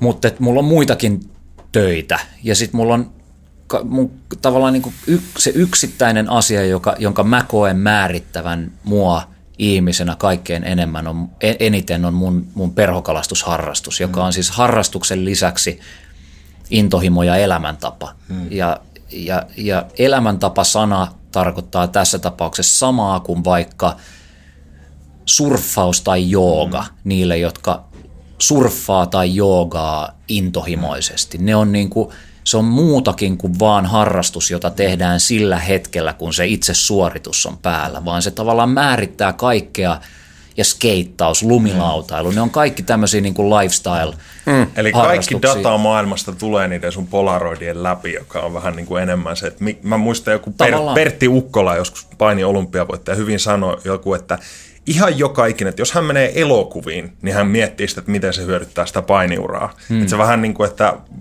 asiat maailmassa projisoituu kuitenkin enemmän siihen, että tämä on se juttu, hmm. että miten tämä tukee tai liittyy siihen muut inspiraatioteemaan. Joo, ja, ja, tota, ja, ja silloin kun mä oon niin pikkupojasta lähtien nähnyt, kokenut itseni kala, kalastajana, perhokalastajana, se on ollut mulle niin kuin tavallaan kaikki, kaikkein tärkein yksittäinen asia, jona mä määritän itseni. Että jos joku kysyisi multa aseohimolla valheenpaljastustestissä, että mikä sä oot kaikista eniten, mikä sana määrittää sua kaikista eniten, niin täysin itsestäänselvä vastaus olisi perhokalastaja. Ja mä tiedän, että valheenpaljastuskoneen viisari ei värähtäisi mihinkään ja Mä, mä oon niin paljon vähemmän näyttelijä tai paljon vähemmän yrittäjä tai paljon vähemmän mitään muuta kuin kun mä oon perhokalastaja. Ja, tota, ja tämä mun perhokalastusharrastus on pitkän aikaa ollut, ollut semmoinen, josta mä oon sit pyrkinyt ikään kuin mä oon pyrkinyt levittämään tämmöisen hienon, itselleni tärkeän harrastuksen mm. ilosanomaa julkisuudessa ja, ja pyrkinyt kannustamaan ihmisiä, vanhempia vaikka opettamaan lapsiaan tai mahdollistamaan lapsilleen kalastusharrastuksen kehitty, syntymisen ja kehittymisen. Mm. Etenkin nykypäivänä, kun lapset pelaa pleikkaria ja, ja viettää aikansa somessa. Mm. En mä edes tiedä, mitä lapset nykypäivänä. Pleikkariin pelattiin varmaan 90-luvulla. mä pelaan, hei, mä kävin just tuosta tuossa peliin. Mä oon pelannut vähän pleikkaria. Mutta sanotaan näin, että, että lapset ja nuoret käyttää nykyisin aika, aika tavalla eri tavalla aikansa kuin vaikka silloin, kun meistä mm. kuka tahansa on ollut niin kuin pikkuskidi. Ja se on todella huolestuttavaa. Ja silloin mm. tavallaan niin kuin pyrkii muistuttamaan ja kannustamaan vanhempia, muistuttamaan siitä vastuusta ja roolista, jotka vanhemmilla pitää olla siinä, että ja kun kaikki on niin kiireisiä, mm. ettei lapsille skideille ole aikaa muka, mm. niin, niin, niin se mitä meidän nuoruudessa ja mitä näiden vanhempien niin kuin nuoruudessa ja lapsuudessa itse ollaan tehty, rymytty tuolla pusikoissa ja mm. muuta, niin, niin siitä kuitenkin syntyy yleensä aika niin kuin tervehenkisiä ja tervejärkisiä ihmisiä. Mm. Tavallaan niin kuin sillä saadaan arvomaailmaa jo lapsesta lähtien rakennettua jotenkin terveeseen suuntaan. Mm. Oh. Mutta tämän kalastusharrastuksen puolesta on tullut paljon, paljon semmoisia asioita, yllättäviäkin asioita eteen, joita, joita kokee niin kuin oppineensa maailmasta ja, ja jotka heijastuu esimerkiksi mun niin kuin, toimintaan yrittäjänä. Mm-hmm. Tota, mun, mulla on sellainen yhteistyökumppani perhokalastuspuolella kuin Patagonia, jonka muistaakseni Forbes, Forbes-lehti nimesi maailman kuuleimmaksi yritykseksi. Ja, mm. ja tota, mä tuossa Tuomakselle sanoinkin aikaisemmin, että, että ei, se, ei, se, niin kuin, ei se kuuleus liity siihen, että niiden vaatteet olisi jotenkin makeasti suunniteltuja tai designattuja, vaan kuuleus liittyy, liittyy siihen, että ne on vienyt yrityksenä niin kuin ympäristö- ja yritysvastuun kantamisen semmoiselle levelille, että ne on, toimii maailmanlaajuisesti mm. suunnannäyttäjänä siinä, että mitä, mitä nykypäivänä yrityksen tavallaan niin kuin tulisi tehdä, vaikka mm. ei ole pakko tehdä, niin mitä voi tehdä mm. ja tulisi tehdä ympäristön eteen, minkälaisia vastuullisia päätöksiä pitää omassa toiminnassaan tehdä – jotta jokainen meistä tavallaan kantaa vastuunsa siinä, että tämä maailma ei tule tuhoutumaan. Mm. Ja, tota, ja se Patagonian esimerkki, niin että siinä vaiheessa kun minä ja Antero Vartija rakennettiin löylyä tuonne Hernesaaren rantaan, niin, niin kyllä mä niin kuin ammensin sieltä Patagonian viitottamalta tieltä esimerkkejä, että miten me halutaan tehdä, minkälaisia ratkaisuja me halutaan niin kuin omassa – yritystoiminnassamme tehdä. Ja, ja se, että et, et pienillä, pienillä ratkaisuilla, jotka ehkä voi maksaa jotain vähän ekstraa, mutta mm. niillä voi saada oikeasti hyvää aikaiseksi ja näyttää esimerkkiä muille yrittäjille, niin, mm. niin niillä on nykypäivänä paljon merkitystä. Ja, ja myöskin kuluttajat alkaa ymmärtää pikkuhiljaa sen, että, että ihan oikeasti yrityksetkin voi tehdä jotain muuta kuin vaan sen, mikä on pakko. Mm. Et, et, nopeana esimerkkinä vaan se, että, että kun valittiin puutavaraa, mistä löyly rakennettiin, niin, niin me haluttiin rakentaa se FSC-sertifioidusta puusta, joka on siis maailmanlaajuinen tämmöinen metsäsertifikaatti, joka, joka takaa sen, että metsä on vastuullisesti kaadettu, vastuullisesti ja kestävästi kaadettu. Ei ole niin kuin järjettömiä avohakkuita, vaan päinvastoin se metsän hoito on sillä tasolla, että se ei vahingoita metsää, vaan, tai niin kuin yleisellä tasolla vahingoita tätä ekosysteemi. Niin, mm-hmm. vaan, vaan päinvastoin monessa tapauksessa saattaa jopa niin kuin tervehdyttää metsää tai olla, olla metsää tervehdyttävää. Eli silloin se puutavara on takuu varmasti luonno, luontoystävällistä, mm-hmm. ekologista ja, ja vastuullista.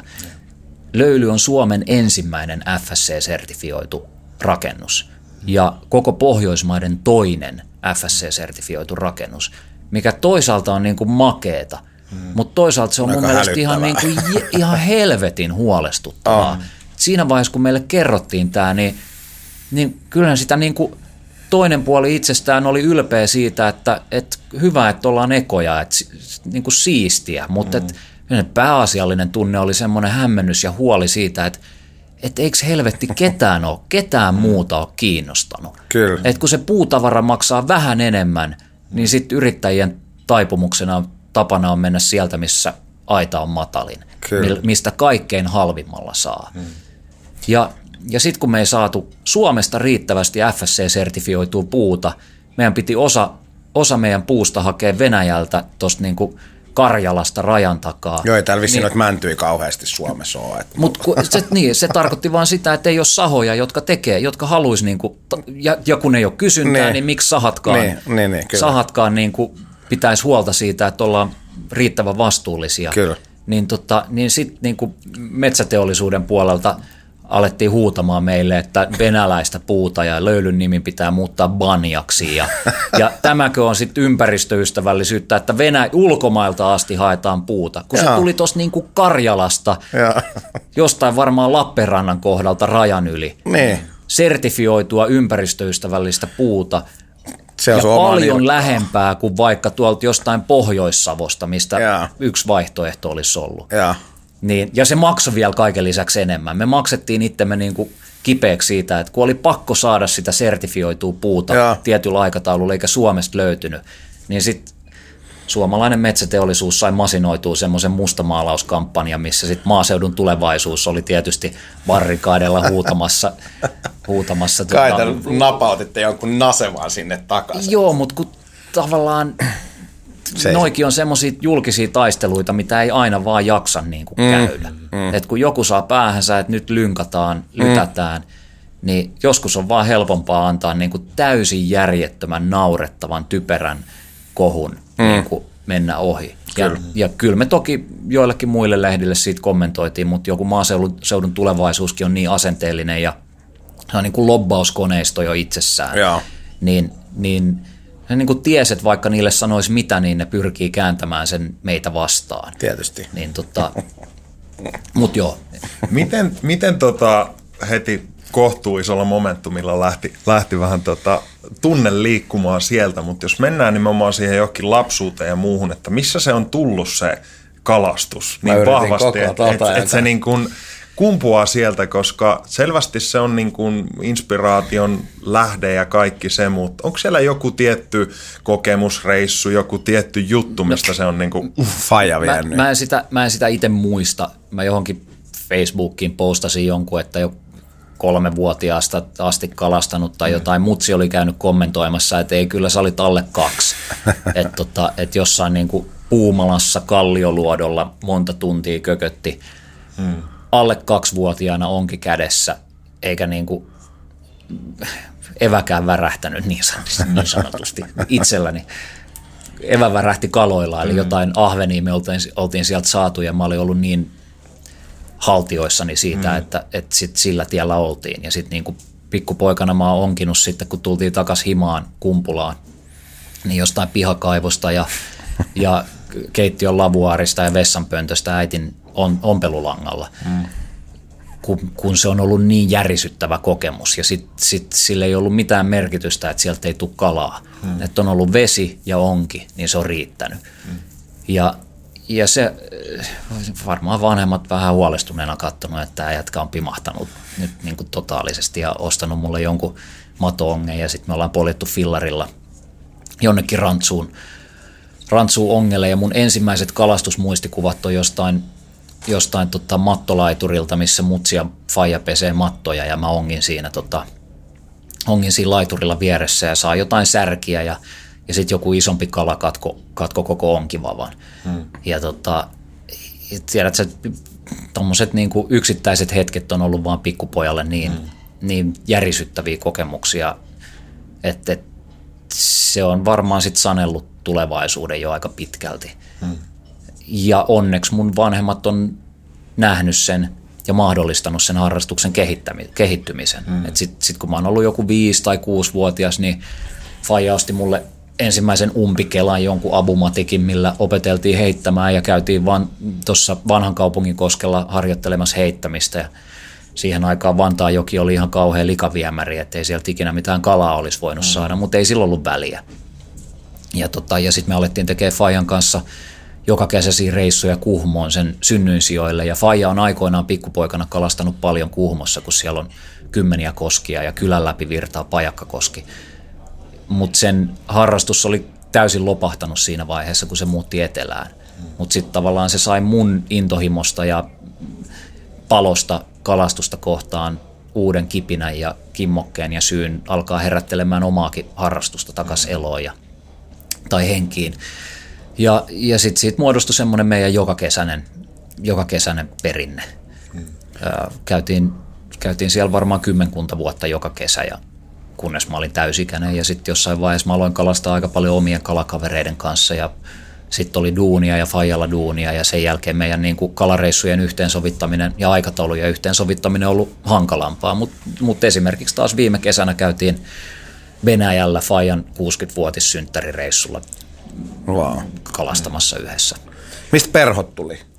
nopeasti. Niin mistä, Miksi perhokalastus? Niin, tai mistä se tuli se... Tota, Mik, miksi niin, perhokalastus? Niin. Se, tota, mä muistan, että ensimmäisen kerran mä näin perhokalastajan, mun iso, isoäidillä oli mökki Ruotsissa, semmoisen pienen järven, järven rannalla, mihin istutettiin kirjolohta joka oli tämmöinen niin kuin ulkoilualue, missä tota, jengi kävi sitten kalastamassa. Ja mä näin siellä – ekaa kertaa varmaan yhdeksänvuotiaana ehkä perhokalastajan.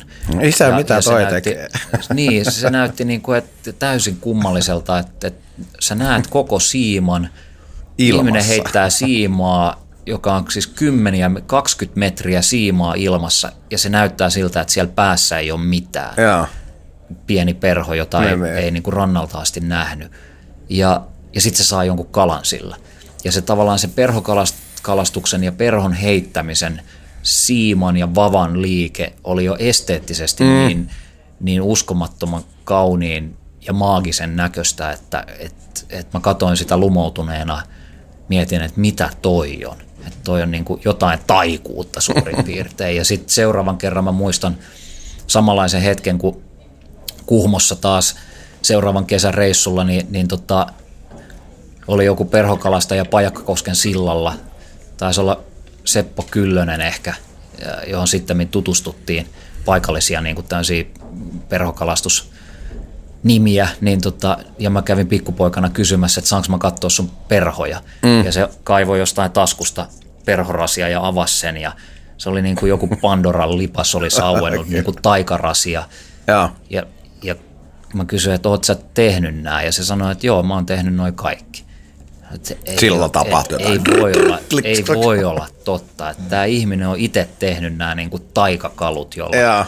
höyhenistä ja karvoista ja hentoja pieniä niin kuin koukkuun sidottuja perhoja, jolla, mm, jolla voi, kalasta, voi, sa, voi saada kalaa. ja. Toi on mun Se mielestä... oli niin kuin menoa. Joo, joo toi on tota, itse mielestä nimenomaan, siis en ole vielä itse niin pitkälle edes päässyt, mutta et just, että kun sä oot tehnyt viehettä myöten ns. Niin kuin omin pikku mm. kätösin, niin sitten niin kuin ruvetaan olemaan siellä tai ytimessä. No niin, niin, niin on varmaan miettiä, että no harva ehkä keloi tekee ja näin. Mulla toi on niin, vielä niin kuin leffoihin linkitettynä, että mäkin tosiaan ihan naperguliaisesta niin ollut siis maaninen fisustaja, mutta tota, taisi olla siis justiin Redfordit tää ja keskellä virtaa mm. jokileffa, missä nimenomaan se oli tuotu se perhostuksen esteettisyys mm. jotenkin niin bornosti mm. esille, että sitten oli vaan niin kuin, että hei, mm. että toi vähän niin kuin kalastuksen golfi tai jotain, ja semmoista vähän niin kuin elitististä, mutta niin kaunista jotenkin, että en mä tiedä, niin. miten toi nyt liittyy edes toi golfi, mutta, mutta sitten niin kuin, sit se sieltä lähti niin kuin itsellä kanssa sitten todella vahvasti kiinnostus. Joo, ja sitten perhokalastus on varmaan niin kuin kaikkein haastavin tapa yrittää saada koskesta kalaa niin kuin sallituin menetelmi. Dynamiitti Joo. olisi varmaan helpoin, mutta tota, paljon, niin kuin, paljon perhokalastusta vaikeampaa, teknisempää tapaa kalastaa ei oikein ole. Joo. Eli, eli intohimoisille kalastuksen harrastajille, niin, jotka tavallaan pyrkii etenemään harrastuksessaan, niin, ja tämä on vähän elitististä puhua näin, mutta mm. niin, näin se yleensä menee, sitten tavallaan niin kuin matongesta siirrytään siihen umpikelaan ja, ja siitä avokelaan ja, ja hyrräkelaan ja hifistellään ja fiilistellään ja, ja, tota, ja sitten sit siitä niin kuin seuraava askel ylöspäin oh. on, on perhokalastus. Ja se onkin ja niin next enää... level. Siis mä itselläkin just kun plus 30 vuotta, tiedät sä, että niinku kuvittelijat oli aika hyvin masteroinut nimenomaan tuon viehepuoleen, että tietää, mm. että mikä mihinkin veden väriin mm. ja tiedät sä, lämpötila ja tuuli ja kaikki näin. Ja sitten kun perho on, niin siis niinku kaikki, millä ei ole mitään merkitystä, että se alkaa aivan nollasta. Mm. Tavallaan just se, että mikä, mikä perho toimii mitenkin. Ja, ja sitten mennään siihen, että mikä Merkuriuksen perääntyminen vaikuttaa koskikorennon biorytmiin. Ja, mutta tota... Miten hei kuuasennot nopeasti tosta, koska siis jossain vaiheessa oli kovaa huutoa, muista 80-luvulla oli just kalastuskalenteri, että siitä aina Solunar, kiikattiin. Solunar otti taulukko. Joo.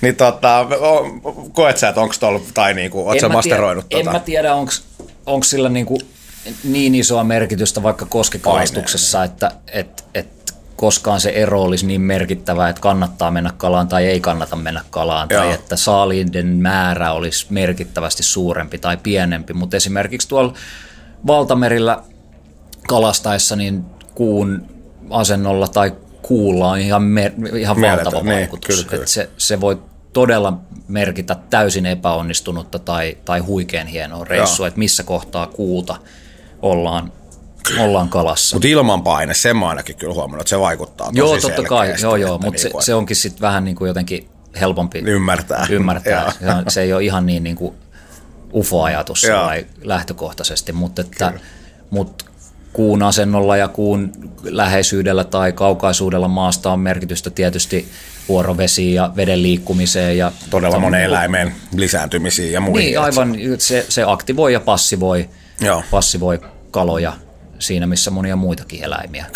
Ja, tota, ja kyllä niin kuin monesti on huomannut sen tuolla trooppisilla vesillä, että, että hyvän ja huonon reissun ero voi olla ihan pelkästään kuun Joo. asento. Tai ne. siis se kohta, missä kohtaa kuun kiertoa ollaan. Mikä siihen on oikea termi? Prekeassio tai Miten tota, toi on varmasti vuosien varrella edennyt jo, jonkinlaisissa sykleissä, että, että mikä vaikka kalastuksessa inspaa.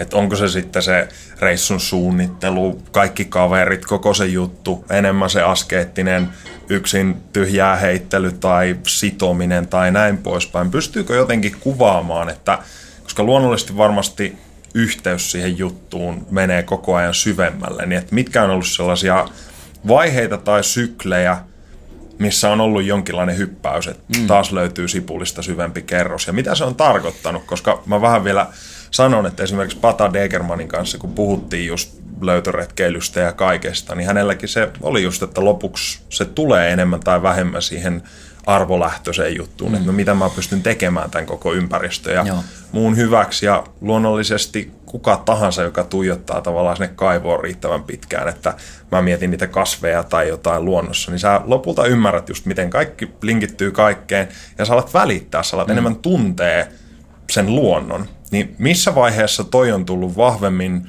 kuvioon ja mitkä on ollut sellaisia hyppyjä tavallaan matkalla? Joo, sillä niin kuin lyhyesti sanottuna, niin varmaan kalastusharrastus kaikilla alkaa semmoisesta primitiivisesta saaliin himosta, mm. eli tavallaan niin kuin jostain syvältä kumpuava tarve yrittää saalistaa oma ruokansa. Mm.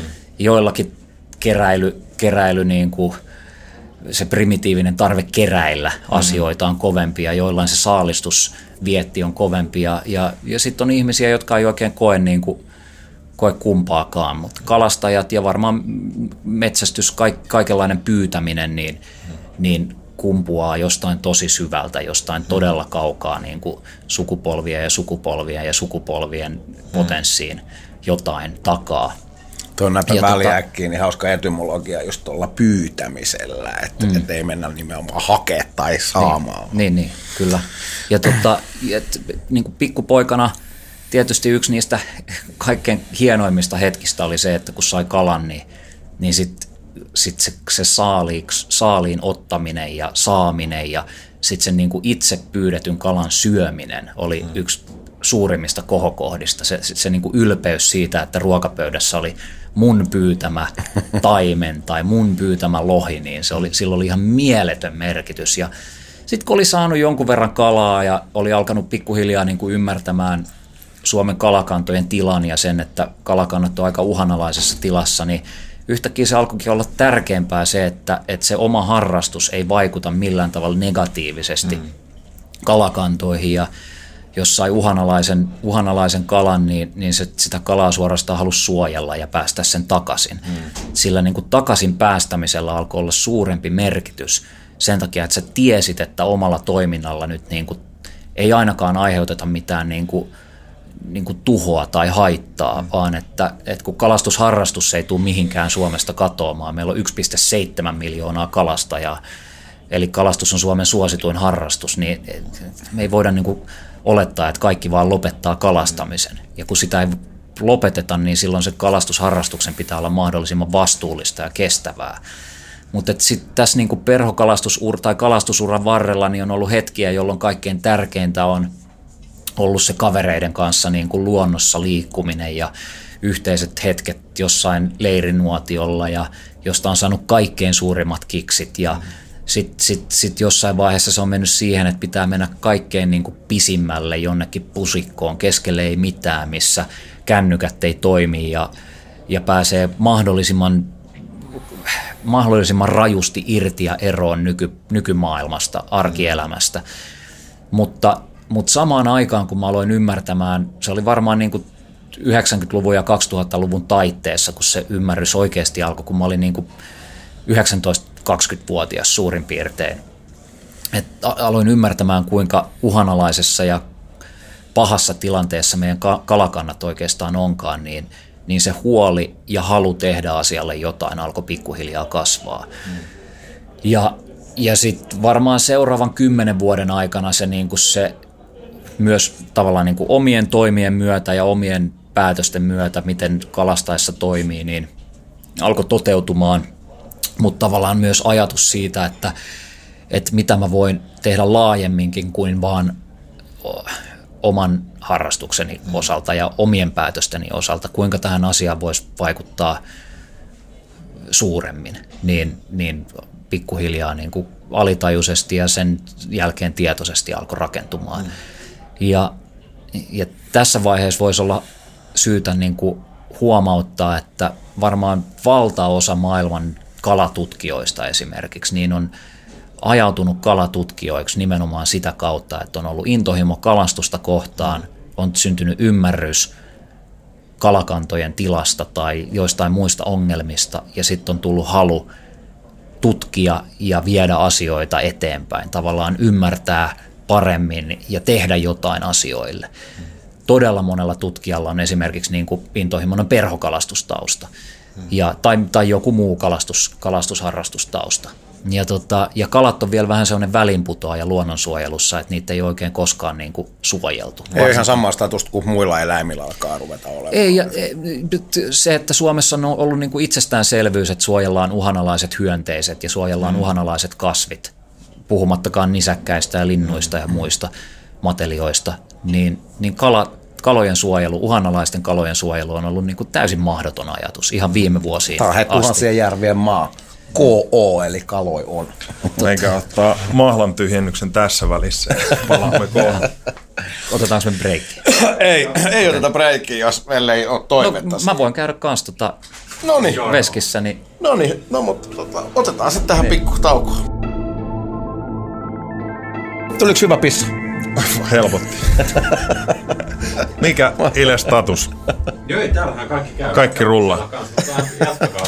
Homma jäi kalojen ekologiseen rasismiin ja siihen, että tota, tota, Mä voisin tässä välissä kysästä, mua hirveästi kiinnostaa itse, kun on tota, luonto-uänkkäri, niin mitä niin kuin luonto, missä roolissa noilla kalastusreissuilla, siellä on tosiaan elementtejä on mm. paljon ja tässä jo haaveilen ensi kesästä, koska pelkästään jo se notskilistuminen siinä välissä, niin se on kyllä niin siisteet Fredien mm.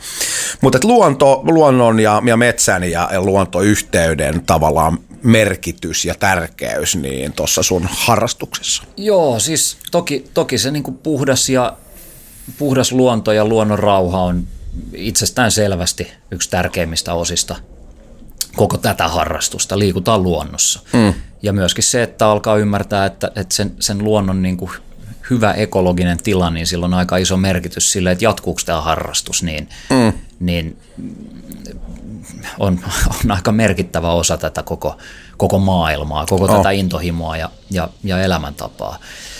Ja, tota, ja sitten siinä vaiheessa, kun mä aloin ymmärtää, että valtaosa meidän Suomen vaelluskalakannoista, siis taimenkannat, lohikannat ja, ja kaikki muut jalokalakannat on, on uhanalaisessa tai jopa äärimmäisen uhanalaisessa tilassa, niin, niin ja, ja kun ymmärsi, että, että meidän kosket on tuhottu, va, valtaosa meidän vapaana virtaavista koskista on tuhottu patorakentamisella. Mm.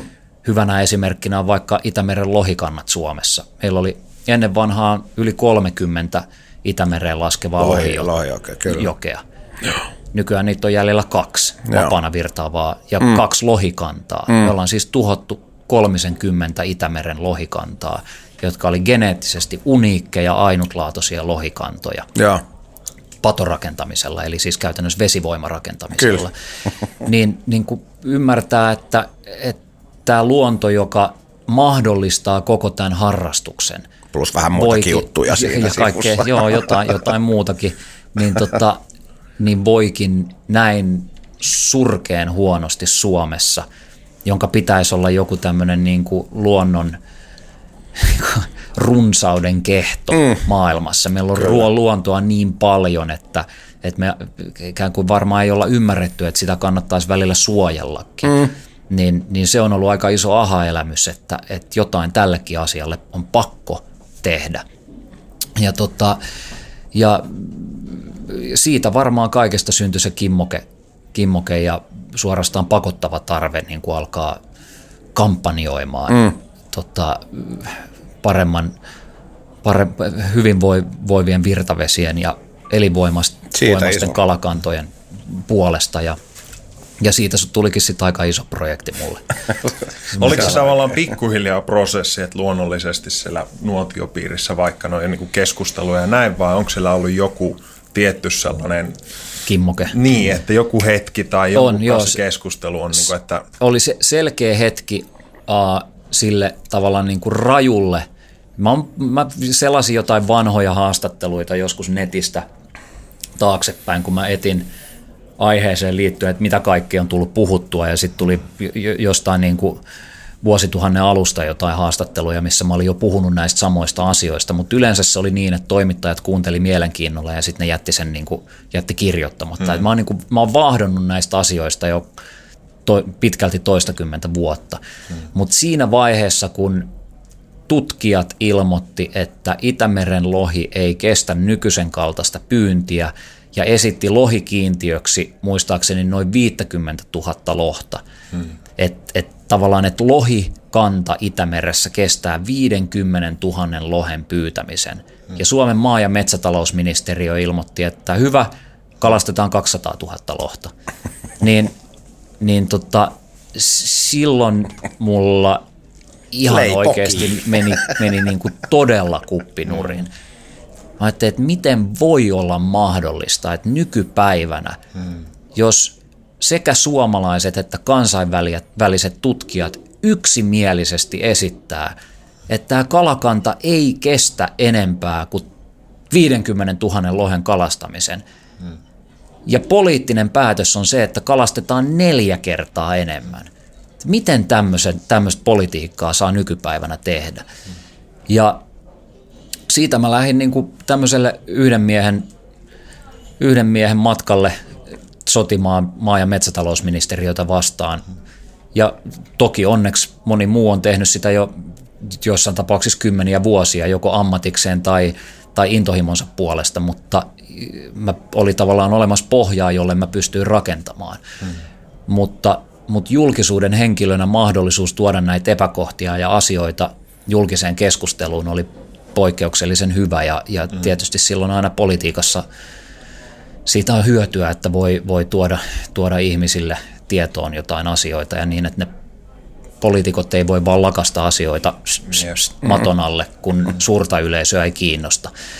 Niin, tota, niin siitä alkoi alkoi sitten aikamoinen sota maa- ja metsätalousministeriötä vastaan ja silloista maa- ja metsätalousministeriä Jari Koskista vastaan. Ja tota, se vei mun elämästä sillä aika, aika lailla, niin kuin, siitä tuli sellainen kokopäiväinen työ, ilman että siitä olisi kukaan mitään palkkaa maksanut, mutta koko päiväinen hanke. Mä tuossa laskeskelin, että kyllä mä varmaan niin kuin aika monta vuotta käytin keskimäärin kahdeksan tuntia päivässä, viisi, viisi päivää viikossa suurin piirtein, niin, niin sen, sen asian parissa. Olisi vähän semmoinen Don Quixote olo. se, se, siinä oli niin kuin, asetelmahan oli vähän sellainen niin kuin David ja Goliat tyyppinen niin kuin yksi, yksi tyyppi vastaan tuommoinen niin kuin dinosaurusmainen ministeriö, maa- ja metsätalousministeriö. Ja, ja sitten jossain vaiheessa, kun tämä niinku taistelu laajeni vesivoimayhtiöitä vastaan, niin silloin vasta oltiinkin siinä tilanteessa. Et, et sit siinä niinku tuntee olonsa aika pieneksi, kun taistelee jotain niinku vesivoimayhtiöitä, valtioomisteisia vesivoimayhtiöitä vastaan, jotka on perinteisesti nauttinut Suomessa aikamoista erityisasemaa, semmoista suojeluasemaa kyllä, kyllä. politiikassa, että että vesivoimaan nyt ei kosketa. Mm. Että antaa sen nyt tehdä. Eikä niin kuin, mietitä sitä. Et, et antaa, antaa niiden tehdä, mitä ne on aina, aina tehnyt ja, mm. ja, tota, ja, ja niin kuin ympäristön tuhoamisesta viisi. Niin tota, mutta et, innostavaa oli se, ja mua varoteltiin tosi paljon. Ihmiset, jotka on tehnyt, yrittänyt saada tätä samaa muutosta aikaiseksi mm. vuosia tai vuosikymmeniä, sanoivat, että älä, älä pilaa elämääsi tähän.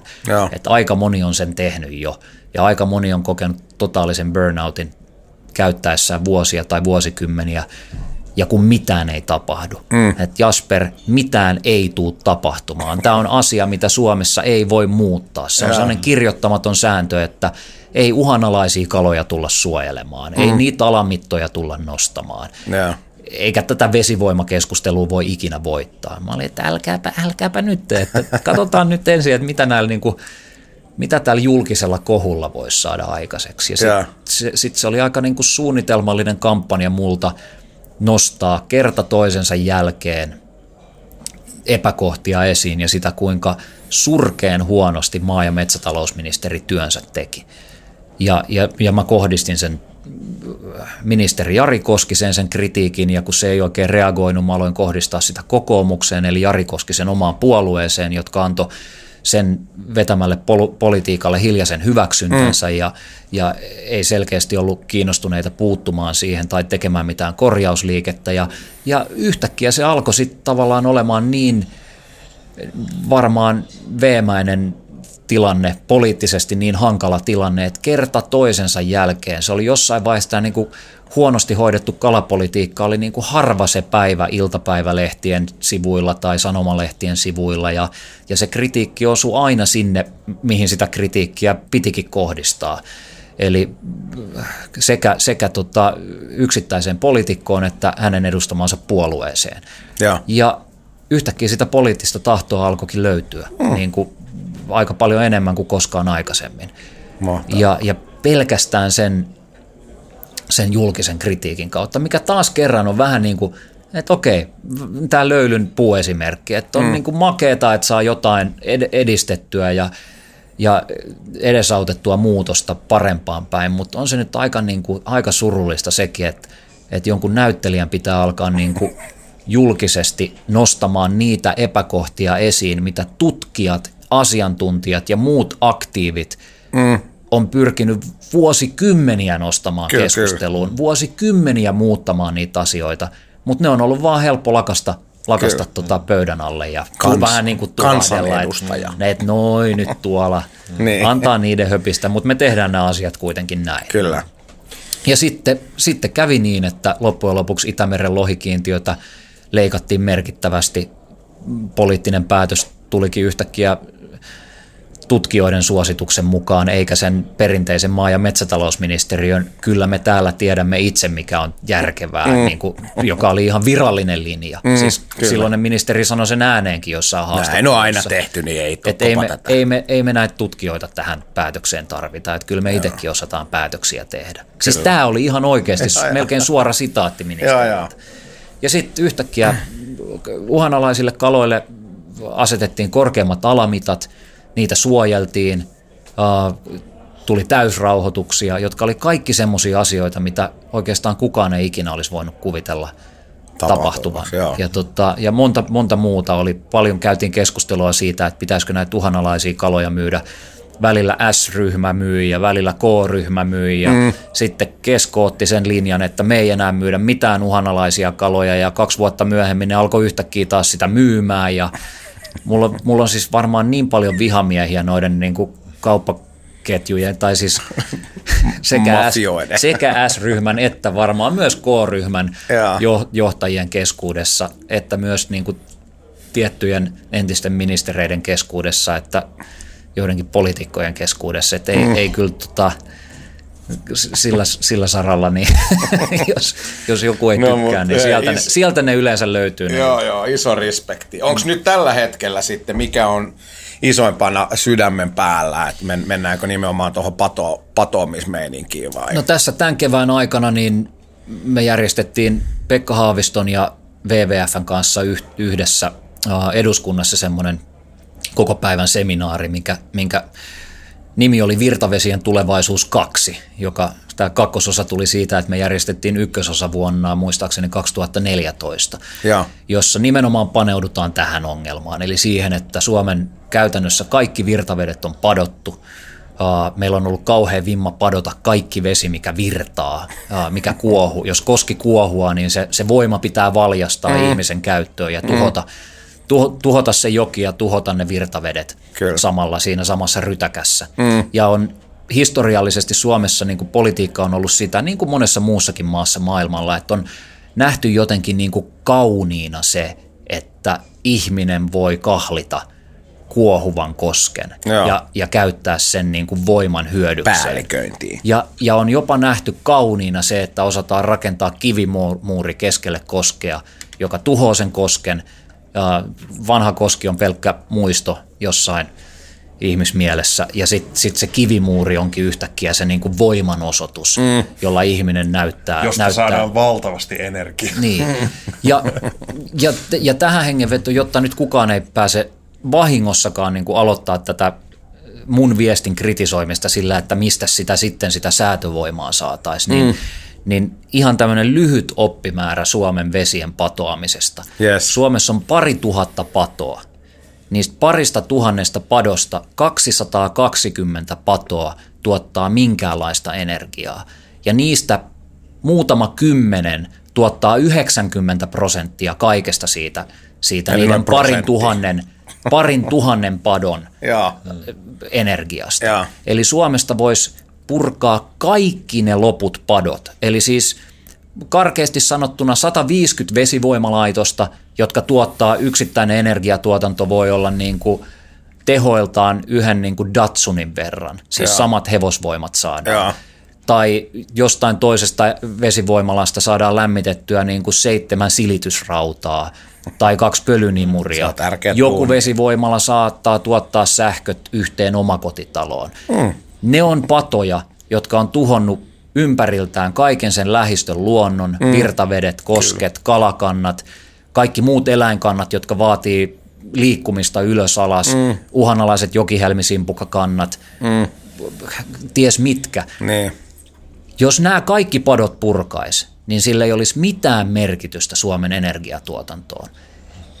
Ja hirveän usein näkee niin kuin netin keskustelupalstoilla semmoisen, että millä toi Pääkkönen sitten sitä säätövoimaa niin kuin ajattelisi saavan. Ja ihmiset ei pysähdy ajattelemaan näitä näit niin kuin perusfaktoja tässä keskustelussa. Eihän kukaan tässä ole esittämässä, että Kemijoen kaikki padot pitäisi purkaa tällä sekunnilla. Mm. Kemijoki tuottaa valtaosan Suomen, Suomen vesivoimasta. Imatran koski, kukaan ei sano, että se pitäisi räjäyttää se pato niin kuin nyt mm. huomenna siitä pois. Mm. Vaan että alkaa, alkaa työ sieltä, että puretaan ensin patoja, jotka on täysin turhia, mm. jotka ei tuota mitään sähköä, ja sitten niitä, jotka tuottaa niin kuin muutamaan silitysrautaan sähköä, mutta on tuhonnut meidän arvokkaimpia kalakantoja ja, ja virtavesiä, kauneimpia koskia, kyllä, hienoimpia vesiputouksia, ja, ja palauttaa luonto ennalleen. Just näin, ja monethan puhuu vielä, että nimenomaan noi joet ja kosket niin on tavallaan äiti maan niitä tärkeimpiä, siis niin kuin verisuonia ja muita. Nimenomaan. Että siellä on sitten niin kuin oikeasti paljon, varmaan paljon sitäkin matskua, mistä me vielä tiedetään hyvin vähän, että mitä se to, to, to, Virtaava vesi on kautta aikojen houkuttanut ihmisiä pariinsa. Mm, se on, se on siis vuosisatoja sitten toiminut vaurauden ja ravinnon lähteenä tietysti, kun virtavesistä on saatu ruokaa, mm. kaloja, Kyllä. joita nykyään ei enää niinkään ole mm. sen patoamisen seurauksena. Mm. Mutta tota, mut, mut se on innottanut ihmisiä, tavallaan virtaava, kuohuva vesi on, on kautta aikojen toiminut myös jonkun sortin inspiraation lähteenä. No, Et se on, se on niin kuin suorastaan innottanut ihmisiä Miten vetänyt, vetänyt jollain maagisella tavalla pariinsa. Et sen, sen lisäksi, että se on ollut niin kuin on, san, että on ollut pakkotilanne saada sitä ravintoa ja kaupungit on, Helsinki on tässä paikalla sen takia, että, mm. että vanhan kaupunki, siis Vantaajoki laskee tuossa niin kuin pari kilsaa itään mereen ja siinä aikoinaan virtas Helsingin koski, kuohu, kuohui Helsingin koski. Ja ei se ole sattumaa, että Helsinki sijaitsee nimenomaan tällä paikalla. Niinpä. Ei se ole sattumaa, että Turku sijaitsee nimenomaan sillä paikalla, missä se sijaitsee, Kyllä. tai Tampere sijaitsee siinä, tai Niinpä. Oulu. Niin. Kaikki Suomen suurimmat kaupungit on rakentunut niin kuin isojen jokien suulle tai Tampereen tapauksessa niin kuin yhty, kahden ison järven yhtymäkohtaan ja siinä välissä virtaava, vir, virtaava joen äärelle. Kova pointti. Totta. Ja jos miettii nytten roadmappia tuon yleisinfon jakamiseen ja kevään dokkarina vaikka Concrete Reasons, mm. joka raamittaa aika hyvin noita ongelmia. Ehkä tavalla, millä se perusvirtainenkin, joka jollain tasolla sitten hiffaa, että no joo, että ekosysteemi menee vähän pilalle ja näin poispäin. Onko jotain plääniä, miten sä näet, että toi konkreettisesti voitaisiin siivota, tai mitä toimenpiteitä se nyt vaatii, koska info alkaa varmasti olla enemmän, jengi on enemmän kartalla, okei, okay, tässä kustaan taas meidän muroihin, mikä mm. sun näkemys on siitä? Että ja eikö Pohjois-Amerikassa ole jo kuitenkin? Joo, eli tämä kaikki vaatii poliittista tahtoa. Mm. Ja sitä poliittista tahtoa alkaa pikkuhiljaa jo olemaan. Ja se, mihin sen poliittisen tahdon tulisi kohdistua, on Suomen vesilaki ja se, että vesilaki on täysin, eli kaikkea niin kuin tähän asiaan liittyvää määrittävä vesilaki on täysin hampaaton esimerkiksi vesivoimayhtiöiden edessä. Eli, mm. eli, eli vesilaki ei pysty vaatimaan tai määrittämään mitään sääntöjä tai sanktioita näille sata vuotta sitten tai monessa tapauksessa yli sata vuotta sitten rakennetuille padoille ja niiden ympäristövelvoitteiden päivittämiselle. Mm. Mä, olin tota, mä olin aikoinaan pari vuotta sitten ympäristöakatemian tämmöisessä kenttäseminaarissa – missä Metsäteollisuus ryn edustaja piti kärkevän puheenvuoron se, siitä, että me seistiin Kymijoen Korkeakosken voimalaitoksen alapuolella silloin. Ja se sanoi, että Suomessa joka ikinen teollisuuden ala on velvoitettu tarkistamaan niin kuin sääntöjään ympäristölupien muodossa tasaisin väliajoin. On kyse sitten kymmenestä vuodesta tai kahdestakymmenestä vuodesta, mutta on niin kuin kaikille itsestään selvää, että sitä mukaan kun ymmärrys ja tieto kasvaa siitä esimerkiksi, että minkälaista ympäristöhaittaa vaikka metsäteollisuus on vuosikymmenten aikana aiheuttanut Suomen luonnolle, niin asioita pitää korjata mm. ja petrata. Ja, ja lainsäädäntö on se tapa, millä niitä tehdään. Vapaaehtoiset toimet ei ikinä riitä, koska jos ihmisille tai yrityksille annetaan niin kuin se vaihtoehto vapaaehtoisuudesta, niin mm. mitään ei tapahdu tietenkään, koska siihen liittyy aina kustannuksia. Mm. Mutta Metsäteollisuus ryn edustaja sanoi, osoitti sitä patoa meidän takana, Korkeakosken patoa, ja sanoi, että sitten on olemassa yksi tämmöinen niin kuin erityissuojeluksessa oleva teollisuuden ala, jonka ei koskaan tarvitse pelätä sitä, päivittyä. että päi, niin, päivittyä nykypäivään. Minkä takia se regulointi on tavallaan saatu pidettyä sitten niin ikiaikaisella tasolla? Vesivoimayhtiöt on jostain syystä Suomessa nauttinut semmoista erityisasemaa, että niihin ei kosketa. Ja se on ollut politiikkaa. Se on keskustapuolueen vetosta politiikkaa ja, ja monesti kokoomus on siinä niin kuin aika valitettavasti niin kuin aika, aika yhtä, yhtä vahvana jarruna. Siellä on todella vahvat lonkerot politiikkaan vesivoimayhtiöillä – aika iso läjä meidän kansanedustajia istuu vaikka Kemijoki Oyn hallintoneuvostossa.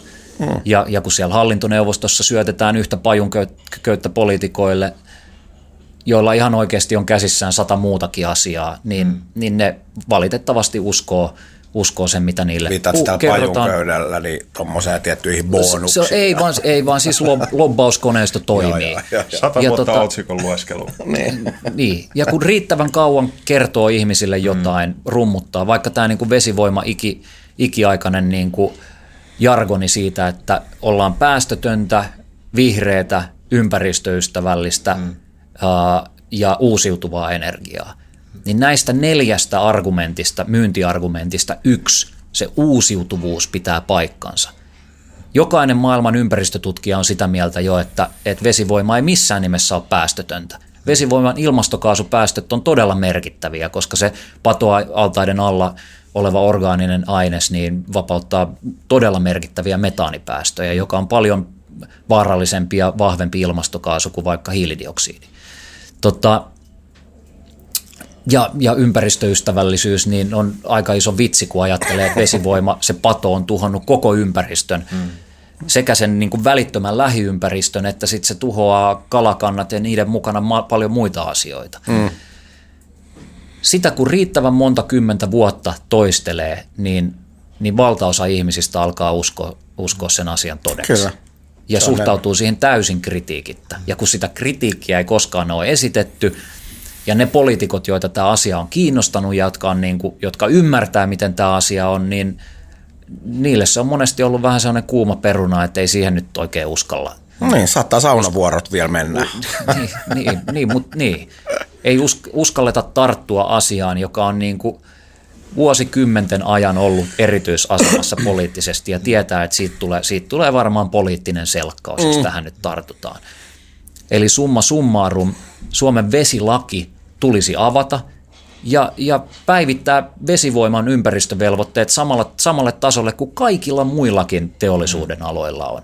Ei ole mitään syytä, miksi yksi teollisuuden ala, joka tahkoo meidän yhteisestä vedestä valtavaa voittoa vuodesta ja vuosikymmenestä mm, toiseen. Miksi nimenomaan. niiden ei tulisi päivittyä nykypäivän standardien mukaiselle tasolle? Työvero pois ja kaikki verot just noille spedeille, jotka rankoo tätä planeettaa, nimenomaan meidän yhteistä, niin siinä on Gutis-kuninkaan vinkit. Tämä oli nyt Mä- Tuomas sun, sun mielipide.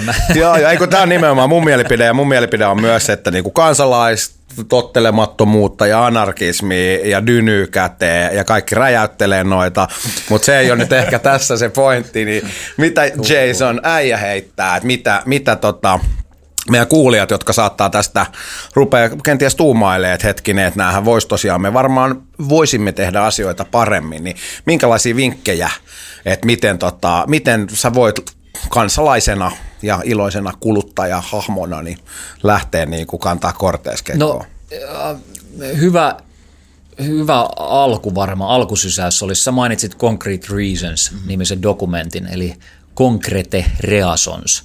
Uh, nimestä, englanninkielisestä nimestään huolimatta se on suomalainen dokkari, joka löytyy Vimeo-palvelusta. Mm. Sen voi vuokrata muutama euro hintaan. Ja se on ihan valtavan hyvä, hieno kertomus siitä, että, että mistä tässä asiassa on niin kuin oikeasti, oikeasti kyse. Mm. Niin kuin dokumentti, joka kertoo vesistä ja padoista ja vesivoimasta, niin lähtökohtaisesti kuulostaa aika, aika tylsältä, mutta mä lupaan, että jos kukaan, joka edes etäisesti koki tämän keskustelun jotenkin mielenkiintoisena, mm. katsoo sen, niin, niin, niin se, on, se on iso inspiraation lähde ja se myös auttaa ymmärtämään, että minkälaisesta ongelmasta tässä tosiasiassa on kyse. Mutta, mutta et se, millä näitä kala-asioita on oikeasti saatu muutettua, on se, että tavalliset ihmiset on innostunut kirjoittamaan esimerkiksi kansanedustajille hyvin lyhyitä, selkeitä kannanottoja mailitse, jossa vaan kerrotaan, että mä haluaisin, että, että sä puutut tähän asiaan. Tai perehdyt ainakin. No tietysti vähän pitää perehtyä, mutta että, että tähän asiaan tulisi puuttua. Joo. Ja silloin oikeasti aika iso merkitys, koska kansanedustajat lukee ja niiden avustajat lukee kyllä joka ikisen maili, joka niille tulee, joka saattaa olla niin kuin monelle suomalaiselle aika yllättävää. Joo. Ja, ja sitten niihin asioihin myöskin niin kuin reagoidaan. Totta, jos ei minkään muun takia, niin sen takia, että ne pelkää, että seuraavissa vaaleissa ei tule ääniä riittävästi. Niin. Ja kun ihmiset kertoo, että tämä asia on mulle tärkeä, niin viimeistään siinä vaiheessa kansanedustajat saattaa ajatella niin kuin Kansaa. Itse, itse, ei, ei, ei kansaa valitettavasti, vaan ajattelevat sitten edes itseään ja omaa tulevaisuuttaan. Mm. Että hetkinen, mun äänestäjä kiinnostaakin tämmöinen asia. Pitäisikö Joo. mun niin kuin oikeasti tehdä jotain, paneutua? Pitäisikö mun ylipäänsä selvittää, että mistä tässä jutussa nyt on kyse? Niin, niin. Ja sitä kautta tämä niin kuin kalojen suojelu on oikeasti ottanut ison harppauksen eteenpäin. Ja tämä vesilaki, siitä on tehty kansalaisaloite, että, että Suomen vesilaki on avattava, niin pelkästään sen kansalaisaloitteen allekirjoittaminen niin, niin tota, on jo, se vie ihmisiltä aikaa ehkä niin kuin 20 sekuntia googlata kansalaisaloite vesilaki. Se Kyllä. löytyy varmasti sillä hakusanalla. Ja mailiosoitteet oli etu.sukuät. Oliko? Edu, eduskunta.fi. Joo, mutta, mutta niin kuin kaksi toimenpidettä, joko, joko tai. Mm. Joko kansanedustajille kirjoittaminen, meili voi olla muutaman lauseen mittainen, se riittää. Tämä voisi olla sekä ettekin. Tai, että. Niin, ja sitten kansalaisaloitteen allekirjoittaminen, joka on se kaikkein nopein ja, tapa. Siinä, niin kuin sanottu, parikymmentä sekuntia sä oot sen tehnyt. Ja mitä enemmän siellä on nimiä, niin, niin sen, sen parempi se on tämän, tämän koko liikkeen kannalta. Ja Ja, onks- ja pyrkimyksenä on siis pelkästään se, että vesivoimayhtiöiden asema olisi Suomessa sama kuin muilla, muilla energiantuotantomuodoilla ja teollisuuden muodoilla. Niin, se, tai tuotanto voisi paremmin, Ni, toki, et, et, niin. No se on sit tietysti se perimmäinen pyrkimys, Niin. mutta vesilain avaaminen pyrkii vaan siihen, että voimayhtiöiltäkin voidaan velvoittaa mm. toimenpiteitä Tai ympäristön kuuluisi. eteen. Eli, eli se aiheutettu tuho saadaan jollain tavalla korvattua. Mm. Ympäristölle aiheutettu tuho saadaan korvattua. Just näin. No sä oot nyt zoomannut valtarakenteita ja tietyn tyyppistä hierarkiaa tossa, niin jos miettii ajan henkeä, just tieto demokratisoituu ja tulee cowspiracy-dokkaria ja veganismi nousee ja mm. tavallaan paska nousee pintaan kuitenkin, että ajan henki, henki jotenkin on mun mielestä omassa mittakaavassaan kuitenkin hyvään suuntaan, niin onko sulla optimistinen vai pessimistinen näkemys tulevaisuuteen tossa? Et onko tietyt infrat jo kustu niin pahasti, että on vahvasti peruuttamatonta hommaa vai pystytäänkö me loppujen lopuksi sitten asennemuutoksella ja paineella niin kuin palauttamaan homma ihan hyvää jamaa? No varmasti syytä on sekä, sekä optimismiin että pessimismiin. Mm. Um, pessimismiin sikäli, että me ollaan aika syvällä jo ilmastonmuutoksen kourissa ja, ja, ja sitäkään ei enää kukaan vakavasti otettava ilmastotutkija kiistä. Mm. Suomestakin löytyy niin kuin poliitikkoja, jotka vielä sen kiistää, mutta valitettavasti.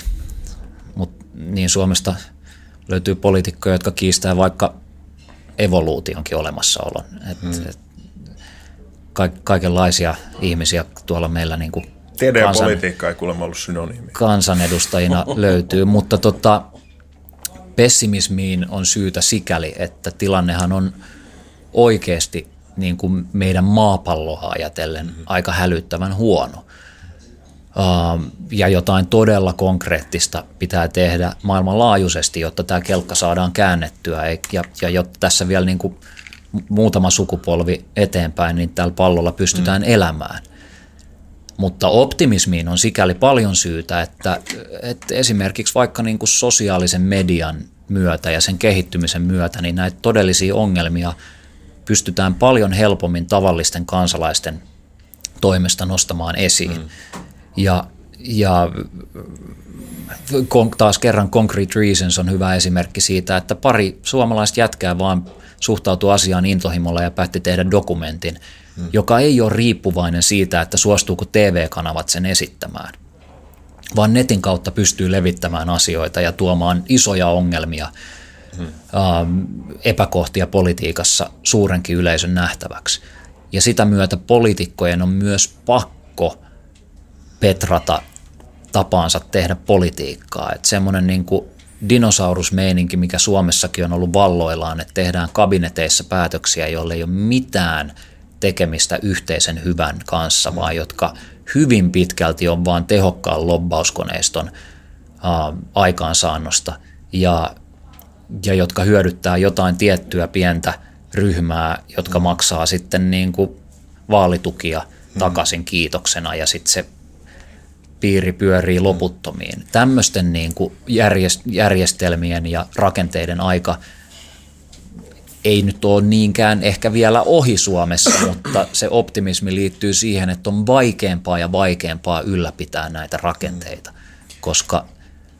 Miten tavallaan, jos miettii taas sitten niin kuin kapitalismilinkkiä jollain lailla niin kuin otetaan nyt vaikka joku suojeluesimerkki, kuitenkin niin kuin mm, vaikka kalastusturismi ja kaikki tällainen kävelee niin kuin vahvasti, vahvasti käsi kädessä. Ja jos mä mietin niitä heijasteita, mitä me nähdään jo vaatteissa, me nähdään safkassa, että siitä nimenomaan patagoniamaisesta arvolähtöisestä ja läpinäkyvästä yritystoiminnasta tulee, tai löydyn tapauksessakin, mm. sitä tulee niin iso vähän niin kuin markkinointiassetti, mm koska ihmiset tunnetusti ostaa loppujen lopuksi sen tarkoitusperän, hmm. kun me vaan saadaan aikaa kommunikoida sitä, koska mä haluan osoittaa ihmisille, että mä välitän, että tuolla ei ole muovia tai että mä tuen ekosysteemiä safkan suhteen hmm. tai näin. Ja tohon suuntaan me ollaan kuitenkin selvästi trendinä enemmän menossa.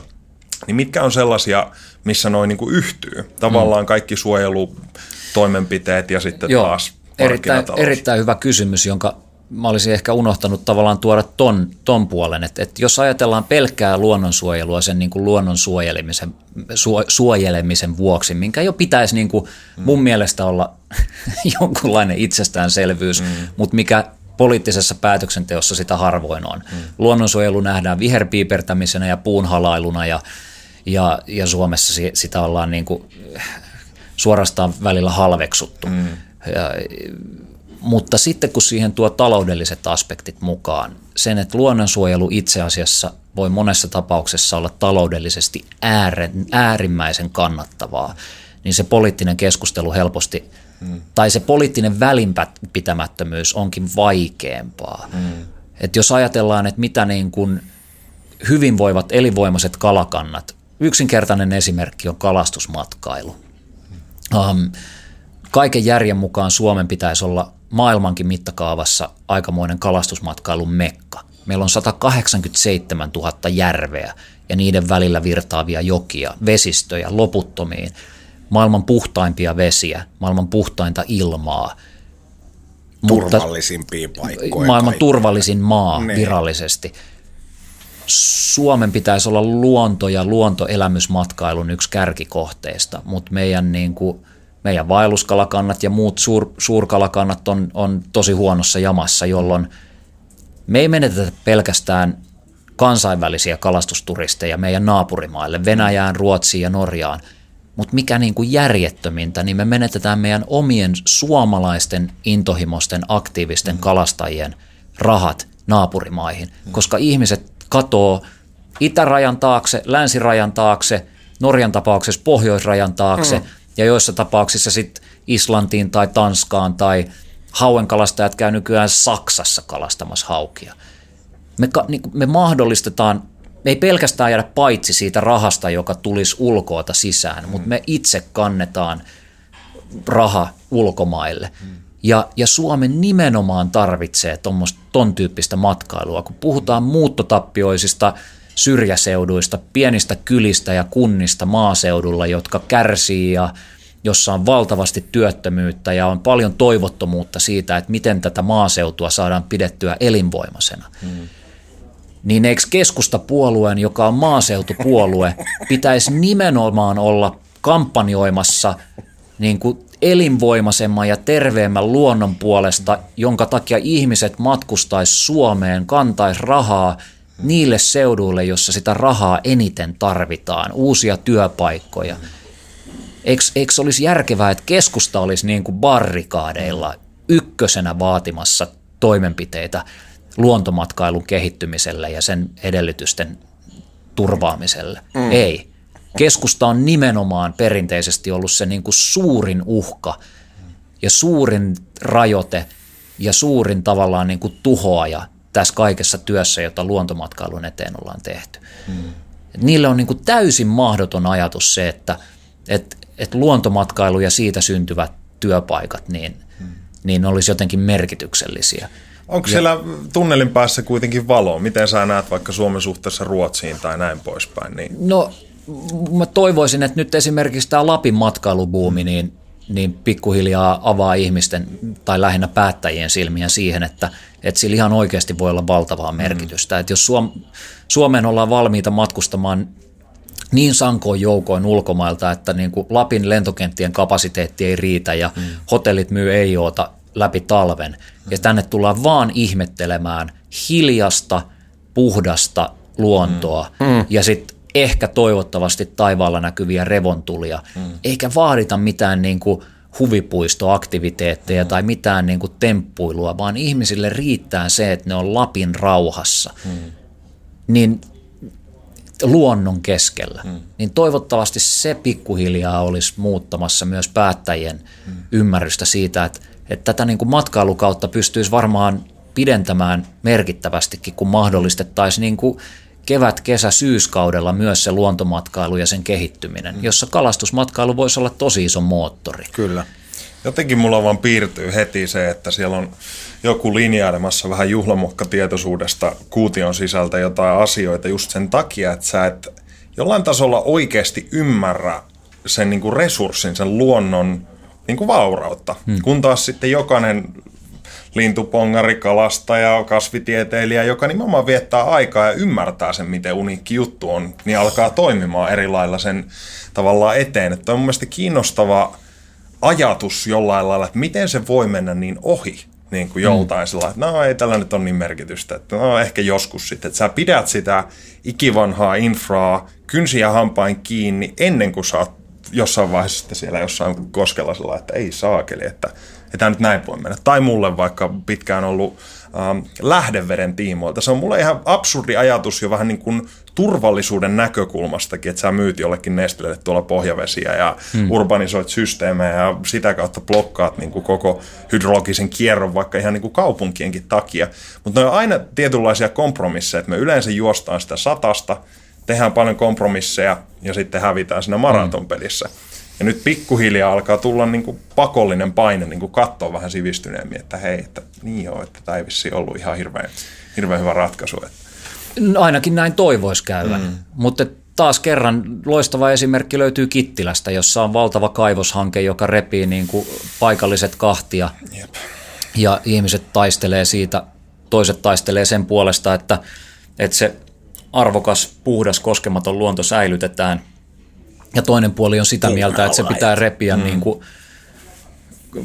auki ja hyödyntää kaivosteollisuuden käyttöön.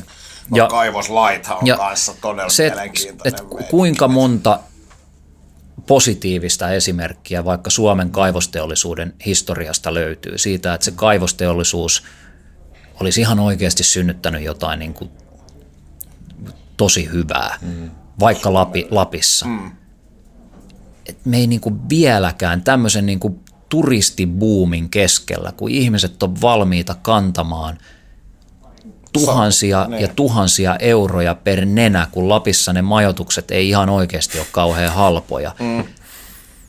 vain nähdäkseen puhdasta luontoa. Kyllä. Niin sitten koko tuommoisen kunnan alueelta ollaan tekemässä mahdottomaksi se, sen matkailun kehittäminen, mikä ei rasita luontoa millään tavalla – mikä lukunottamatta tietenkin lentoliikennettä, jollain, jollain tänne pitää matkustaakin, mm. mutta että joka tuo, luo työpaikkoja, mahdollisuuksia, tuo vaurautta taas kerran nimenomaan semmoiselle seudulle, missä sitä tarvitaan tosi kipeästi. Mm. Kyllä. Ja sitten se, ollaan val- se, se koko tämä niinku positiivinen, kestävä kehitys ollaan valmiita uhraamaan yhden yrityksen kaivoshankkeen Joo. vuoksi. Ja kuinka paljon niitä työpaikkoja Suomeen sitten loppujen lopuksi syntyy ja kuinka pitkäksi aikaa, kun jossain vaiheessa se kaivos on sitten mm. loppuun, loppuun kalottu ja sen niin, jälkeen ei jää mitään se, muuta. Se, niin. mukana. Niin. Mm. Joo, luulisin, että tuosta esimerkiksi jostain talvivaarasta saattaisi joku niin vetää jotain hätäisiä johtopäätöksiä, mutta se, se on, voi olla, että se, se on vähän jo. rocket science. Ei tarvitse enää miettiä. Miten tota, jos miettii tällä hetkellä vaikka kalareissuja tai näin, niin mikä määrittää sen lokaation? Onko sulla joku, joku tavallaan driveri tällä hetkellä, että se menee jonkun vision kautta, että sä oot nähnyt jonkun spotin tai mm. joku tietty kalalaji mm. tai miten tavallaan tällä hetkellä se inspis vetää eri paikkoihin?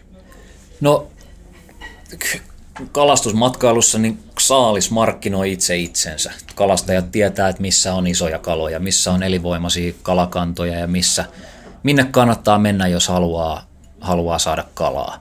Metsähallitus teki tästä tutkimuksen pari vuotta sitten Suomessa ja ne oli ihan hämmästyneitä siitä, että, siis, että suomalaiset kalastajat matkustaa rajojen ulkopuolelle saadakseen suurkaloja, kun ne kokee, että Suomessa niitä suurkaloja ei ole mahdollista saada. Hmm. Mikä tämmöiset tutkimukset on aina tietysti positiivisia osoittamaan sit poliitikoille, että jotain varmaan kannattaisi mm. tehdä. Mutta tota, niin kuin oikeastaan kaikki muutkin, niin kyllähän mäkin kalastajana haaveilen ennätyskaloista, mm. mutta mä samalla haaveilen puhtaasta koskemattomasta luonnosta. Niiden, mm. kaksi, niiden yhdistelmä on tavallaan se niin kuin punainen lanka siinä, että minne lähdetään kalaan. Ja mun kesän kalareissut suuntautuu Venäjälle, Pohjois-Venäjälle, Kuolan niemimaalle, joka ei ole kuin muutama tunti Suomen rajalta itään, mutta jossa on paljon paremmat mahdollisuudet saada isoja lohia kuin, kuin Suomen puolella ja isoja taimenia. Ja sitten Norjaan, joka on Suomen rajalta tämä kohde, missä mä käyn, niin semmoinen puolentoista tunnin ajomatkan päässä. Mutta taas kerran, hmm. mahdollisuudet suursaaliisiin on paljon suuremmat kuin Suomessa. Hmm. Et se on yhdistelmä, yhdistelmä puhdasta luontoa ja puhdasta koskematonta luontoa ja sitten sit mahdollisuus saada jotain ikimuistoista. Niin hmm. Ja aina sitä kalaa ei ole edes pakko saada. Pelkästään se mahdollisuus monesti on se tavallaan se riittävä motivaattori. Joo. Oletko miten maisema-ihminen vaikuttaako se, että sitten on joku totta kai, kanjoni? Tai tot, totta kai maisemat vaikuttaa myös paljon, mutta jossain tapauksessa esimerkiksi Norjassa niin löytyisi maisemiltaan vielä paljon huikeampia jokia, mutta Joo jossa sitten ei ole mahdollisuus ennätyskaloihin, niin mm. kyllä sitä silloin niin kuin intohimoisena kalastajana tietysti kaikki haaveilee siitä niin kuin elämänsä suurimmasta lohesta. Et, mikä se on? Tota, tai mikä, mikä olisi äijälle se semmoinen grand prize? Et, mikä olisi? Niin. Tota, jo, joku päivä tämän niin kuin perhokalastusharrastuksen aikana tulevien vuosikymmenten aikana, mm. niin kyllä mä yritän tavalla tai toisella saada yli 20 kilosen lohen. Ja. siinä menee sellainen maaginen raja, että jos semmoisen joskus saisi, niin, niin sit, sit voi sanoa saaneensa ison kalan. Ja, ja, tota, ja niitä jokia ei kauheasti ole maailmassa, mistä semmoisen lohen voi saada. Mutta mut niitäkin löytyy, missä on ihan realistiset mahdollisuudet. Ja mulla on kerran semmoinen ollut mulla on siiman päässä. Ja, kiinni, ja, tota, ja sitä, oli vaan niinku, sitä oli vaan niinku nöyrä ja kiitollinen tunne siitä, että sai hetken aikaa taistella – Jaa. taistella oikeasti niin ison kalan kanssa, että ei pakosti loppuelämässään tuu, tuu samanlaista kalaa saamaan siiman päähän.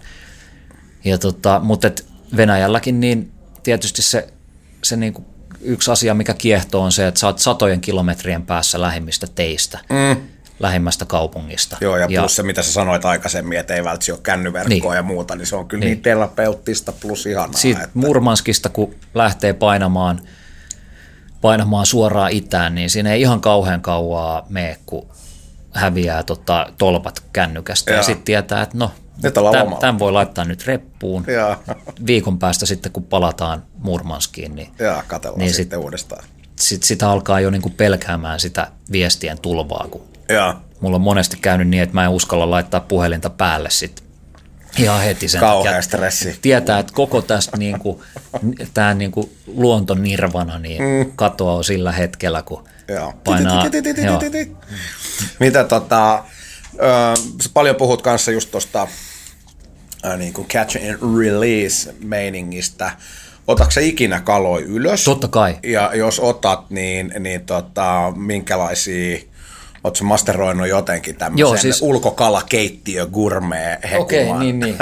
Ensinnäkin niin kuin toi catch and release on semmoinen sana, joka herättää paljon tunteita, niin sitä on syytä vähän, okay. vähän avata. Eli, tota, eli catch, and release, catch and release mielletään semmoisena niin kuin kaikki vapautetaan tyyppisenä toimintana, mutta catch and release tarkoittaa siis suomeksi sanottuna valikoivaa kalastusta. Joo. Sitä, että, että alamittaisen kalan pois vapauttaminen on Suomen lakiin kirjattu mm. velvoite. Mm. Se, on, se on catch and release. Sä, mm. sä saat kalan, mittaat sen, se on alamittainen ja sä vapautat sen. Se on, koska laki niin määrittää ja vaatii. Sama koskee nykypäivänä monta uhanalaista kalaa, uhanalaista lajia. Jos sä saat uhanalaisen kalan, niin niin on itsestään selvää, että se vapautetaan. Mm. Ja mä syön melkein jokaisella kalareissulla kalaa, itse pyydettyä kalaa tai jonkun kaverin pyytämää mm. kalaa. Esimerkiksi näillä lohi, lohireissuilla niin yksi ja reissun huippukohokohdista on se, että joku saa pari-kolme kilosen lohen, koiraslohen, jonka voi ottaa hyvällä omalla tunnolla, kun se ei ole naaras, joka kantaa mm. valtavaa mätilastia mukanaan ja, mm. ja se ei ole iso, Eli se ei ole tavallaan niin kuin geneettisesti kaikkein arvokkain yksilö jatkamaan mm. sukua. Plus varmaan myös niin, parhaimman makuinen kuin ei, ei, lohessa se koko ei vaikuta. Onko noin? Joo, ei. Päinvastoin voi olla, että isompi lohi saattaa joskus olla parempikin, okay. ras, rasvasempi. Isompi. Ainakin alkukaudesta. Niin siis alkukaudesta tai vasta merestä, on se sitten niin, loppukaudesta niin, tai niin, alkukaudesta. Vasta, joo, joo, Mutta että mutta kohokohta, yksi kohokohdista on se, että kun joku on ottanut pari-kolme kilosen lohen ja sitten vedetään se rannalla, rannalla tota sashimiksi ja, ja jollain on vähän wasabia ja soijaa repussa ja, ja. joku on ottanut filerasveitsen mukaan ja sitten siivutetaan se siihen niin kuin rantakivelle, puhtaalle rantakivelle ja veistetään jostain tota, syömäpuikot jostain oksista ja, ja. ja sitten syödään se koko lohi siitä sillä niin kuin – kertaheitolla, kun se maistuu vaan niin järjettömän Sashimi on kyllä siis niin, been there. Oi, oi. Niin ne on myöskin yksiä reissun hienoista, hienoista hetkistä. Mutta kuten sanottu, niin on itsestään selvää, että me vapautetaan semmoiset kalat, jotka kannattaa vapauttaa, jotka tavallaan mm. niin kuin vahvistaa sitä kalakantaa ja, ja on kaikkein arvokkaimpia kaloja sen, sen lisääntymisen kannalta. Tai jos massu on jo täynnä. Niin sekin on sitten toinen asia, että, että kalastuskulttuurihan on kehittynyt rutkasti siitä, että ennen vanhaan käytiin viikon kalareissulla ja mökissä piti olla pakastearkku, joka täytettiin niin kuin pohjoisessa. Joo. Siis minä ja Fajakin joskus 90-luvun alkupuolella niin saatettiin tuoda kuhmosta niin kuin pakastettuja taimenia takas himaan. Joo. Sillä että ne oli mökin pakkasessa ja sitten käärittiin ne kylmälaukkuun ja kylmävaraan ja ky- kylmälaukku täyteen ja. niin, että se seitsemän tunnin tai kahdeksan tunnin automatka ei ehtinyt niitä sulattaa ja sitten pakkaseen. Mutta nykyään vaan niin kuin kulttuuri on muuttunut, ihmiset ymmärtää, että tuossa ei ole mitään järkeä. Että jos sen niin kuin pelkän ruoan takia lähdetään kalaan, niin sen saa paljon halvemmalla ja helpommin ja luontoystävällisemmin mm. lähikaupan kalatiskiltä sen saman kalan. Kyllä että kalastamaan lähdetään toki sen saaliin takia, mutta monen muunkin tärkeän asian takia. Ja semmoinen ajatus, että lähtisi kalaan niin kuin pakkasta täyttämään, niin, niin se alkaa olla vähän jo niin kuin menneen talven lumia. Ainakin Kyllä. mulle itselle ja joo, tosi joo. monelle muullekin. Onko joku tietty prosessi, en nyt pyydä mitään kovin dualistista vastausta, mutta hmm. tavallaan jos sä mietit koko kalareissua jostain suunnittelusta siihen, että sä oot siellä tota, fiilistämässä, niin onko joku niistä vaiheista näytellyt viime vuosina enemmän roolia, että sä oot mennyt kiikannut tavallaan syvemmälle johonkin sidontajuttuun tai tiettyyn, niin kuin, tietyn tyyppistä vaikka koskien kalastamiseen. Onko siellä ollut jotain painopistettä, joka on niin kuin korostunut viime vuosina? No paino, mainitsit perhonsidonnan, niin siltä osin painopiste on vähän jo muuttunut. Alkoi muuttua joskus siinä vuosituhannen vaihteessa, kun kun oli, oli jo saanut niin paljon kalaa itse tehdyillä, itse sidotuilla perhoilla, mä olin niin kuin, niin kuin tosi moni muukin niin aika kova puristi siinä, että, että joka ikinen perho, jolla kalasti, piti olla itse sidottu. Mutta sitten kun oli vähän niin kuin todistanut itselleen, että kyllä mä nyt osaan sitoa kalastavia perhoja ja mä tiedän, että mä saan näillä kalaa ja niillä on nyt tullut riittävästi kalaa, niin yhtäkkiä alkoikin olla ihan luontevaa ottaa kaverin rasiasta mm. perhoja, kalastaa sillä ja ja sitten jossain vaiheessa alkoikin olla yhtä, ihan luontevaa kalastaa niin kuin ostoperhoilla. Et jos ei enää ehdi tai jaksa sitoa perhoja, niin nykyään mä saatan kalastaa niin kuin ihan kaupasta ostetuillakin perhoilla, jotka on todella hienosti sidottuja, mutta et harrastuksen alkuvaiheessa se tuntuu fuskaamiselta. Se on hämmentä, mä voin jakaa tässä vaiheessa. Siis Jasoni on todella tunnettu siitä, että pyytävillä perhoilla liikenteessä, niin muista joskus treffattiin tota, Lakselvilla tai jossain ja sitten siellä oli jotenkin just todella huonot tähtiä asennot ja kukaan ei saanut mitään kalaa ja mäkin vedin siellä joku varmaan 12 tuntia putkeen ihan hiessä ja ei, ei mitään ja sitten Jasperi törmäsin siinä, niin se, se tuli jollain siis todella härrö. Sulla oli joku ihme surfilauta, Joo. pintaviritys, mistä mä en olisi ikinä kuullutkaan. Ja tyyli sit ainoa äijänä siellä ko- koskella. Joo, et ei se kala oikein liikkunut, että mä otin joku kuusi mertsaria vaan ja jotain tuommoista. ja kukaan muu ei olisi nähnyt niitä kaloja. Ne on sitten hienoja antoisia hetkiä, vaikka kalastus ei olekaan kilpailu. Hmm. Ja tosi harvoin tulee mitään niinku kilpailuhenkisyyttä, hmm. mutta kyllähän se sitten joskus kalas, ja aina kun lähdetään porukalla kalaan, niin toivoisi, että kaikki saa kalaa. Se on, hmm. niinku, se on tosi tärkeää, että jokainen saa kalaa ja, ja ettei kukaan jää sitten sillä niinku ilman. Mm. Ja että et olisi kiva, että joku saa isonkin kalan. Tietysti se olisi kiva, että itse olisi se, joka saa sen ison kalan, mutta kuka tahansa saa sen ison kalan, niin se nostaa semmoista niinku ryhmähenkeä ja muuta. Mutta sitten jos on olosuhteet semmoiset, että on, on niinku lähestulkoon mahdotonta saada kalaa, niin se menee semmoiseen, niin kuin englanniksi sanotaan, että, että crack the code. Eli pitää niinku murtaa, murtaa se tavallaan se salaisuus siitä, että millä, millä tai ei taika, vaan ikään kuin koodi sikäli, että, että on olemassa joku niin kuin salakoodi, joka mm. avaa sen niin kuin palapelin tai sen niin kuin arvoituksen. Joo. Ja sitten kun yhtäkkiä löytää perhon tai tekniikan, jolla onnistuu saamaan kalaa, kun kukaan muu ei saa kalaa, mm. niin on siinäkin jotain niin kuin aika, aika siistiä.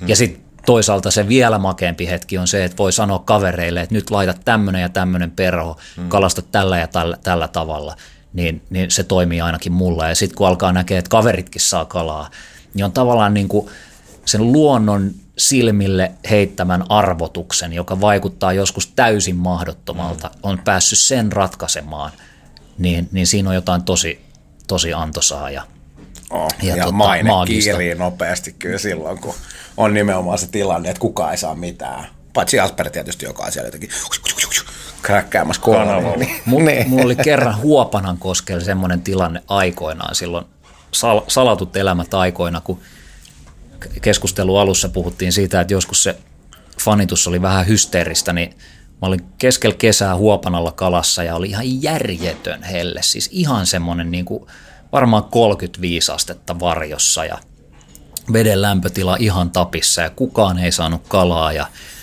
jengi kiroili, että tämä on ihan toivotonta, että koko joki on ihan kuollut ja voisi niin vois lopettaa tämän touhun. Ja sitten jostain sieltä oli sana kiirinyt jonnekin läheiselle kylälle, että et mä oon siellä kalassa Joo. ja sinne polki fillarilla kauhealla oma pikkutyttöjä katsomaan tota kosken rannalle ja mä seisoin siellä keskellä koskea ja siellä oli muutama jätkä siellä sun täällä ja sitten mä vaihoin pari semmoista pientä Shen, Matti Huitilan perhomallia Shenille pupaa. Se on tosi pientä johonkin 16 koukkuun sidot, jos on perhokalastajia kuulijoissa, niin, niin ne tietää, mistä on kyse. 16 koukkuun sidottuja pieniä Shenille pupia ja, ja lähdin viistettelemään niitä pintakalvossa ja yhtäkkiä se, niin kuin se joki heräsi eloon. Ja, ja kukaan ei ollut saanut parin päivää yhtään mitään ja yhtäkkiä niin kuin alkoi tapahtua. Ja mulla oli jatkuvalla syötöllä niin kuin kävi kaloja perhossa ja mä sain niitä muutaman.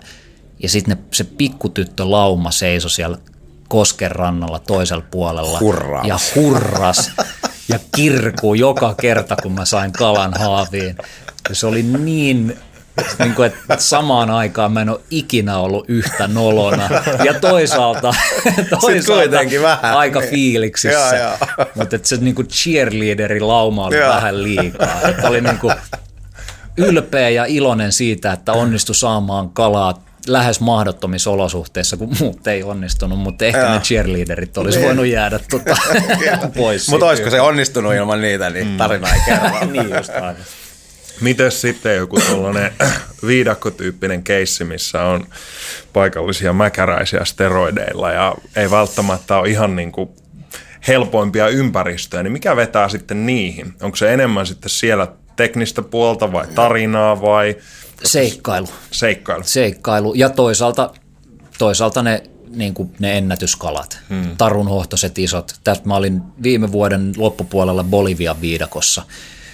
Sanoit, että on mäkäräisiä steroideilla, niin, niin se oli just semmoinen paikka, mistä mä oon monesti miettinyt, että en mä ehkä niin hullu kuitenkaan fanaattinen sen kalansaannin suhteen ole, että mä just tähän kyseiseen hmm. kohteeseen lähtisin. Semmoinen leiri kuin Tsimane, keskellä Bolivian viidakkoa, keskellä Amazonin, Amazonin niin kuin latvavesien viidakkoa, jos asuu semmoinen Tsimane kansa, tota, inkkari heimo, sinne lennetään muistaakseni kahden ja puolen tunnin lento neljäpaikkaisella pienkoneella lähimmästä kaupungista, eli ollaan niin kuin todella syvällä viidakossa. Mm.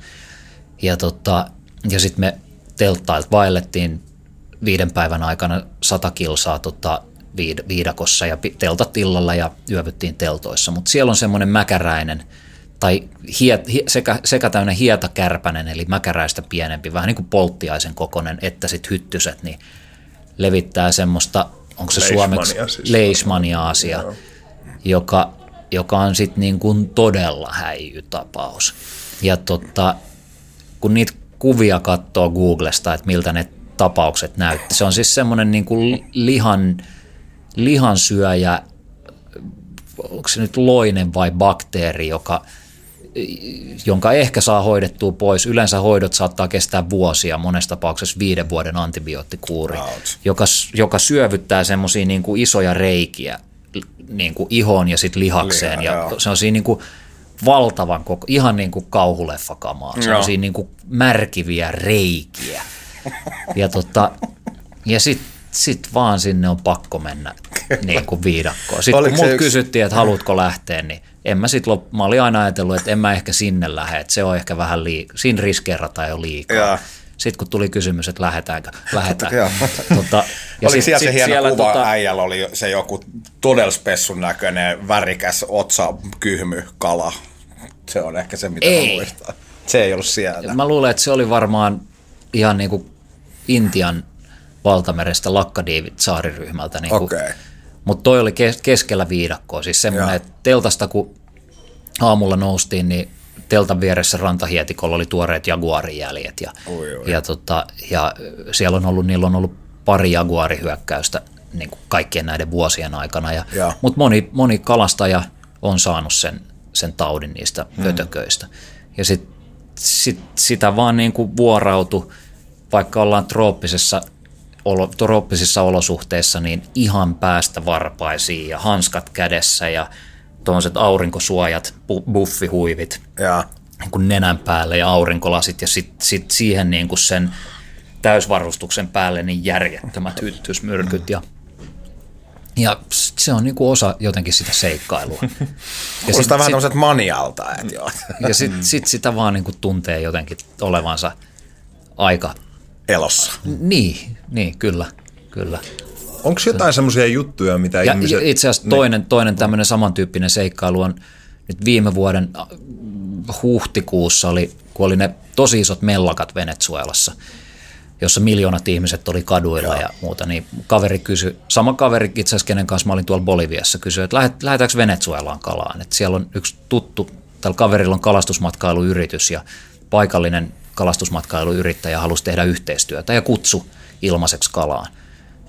Että tota, tulkaa niin kuin tavallaan tutustumaan ja skauttaamaan. Ja vähän niin kuin puoliksi työreissu ja puoliksi mm. kalareissu. Mm. että joo, lähdetään.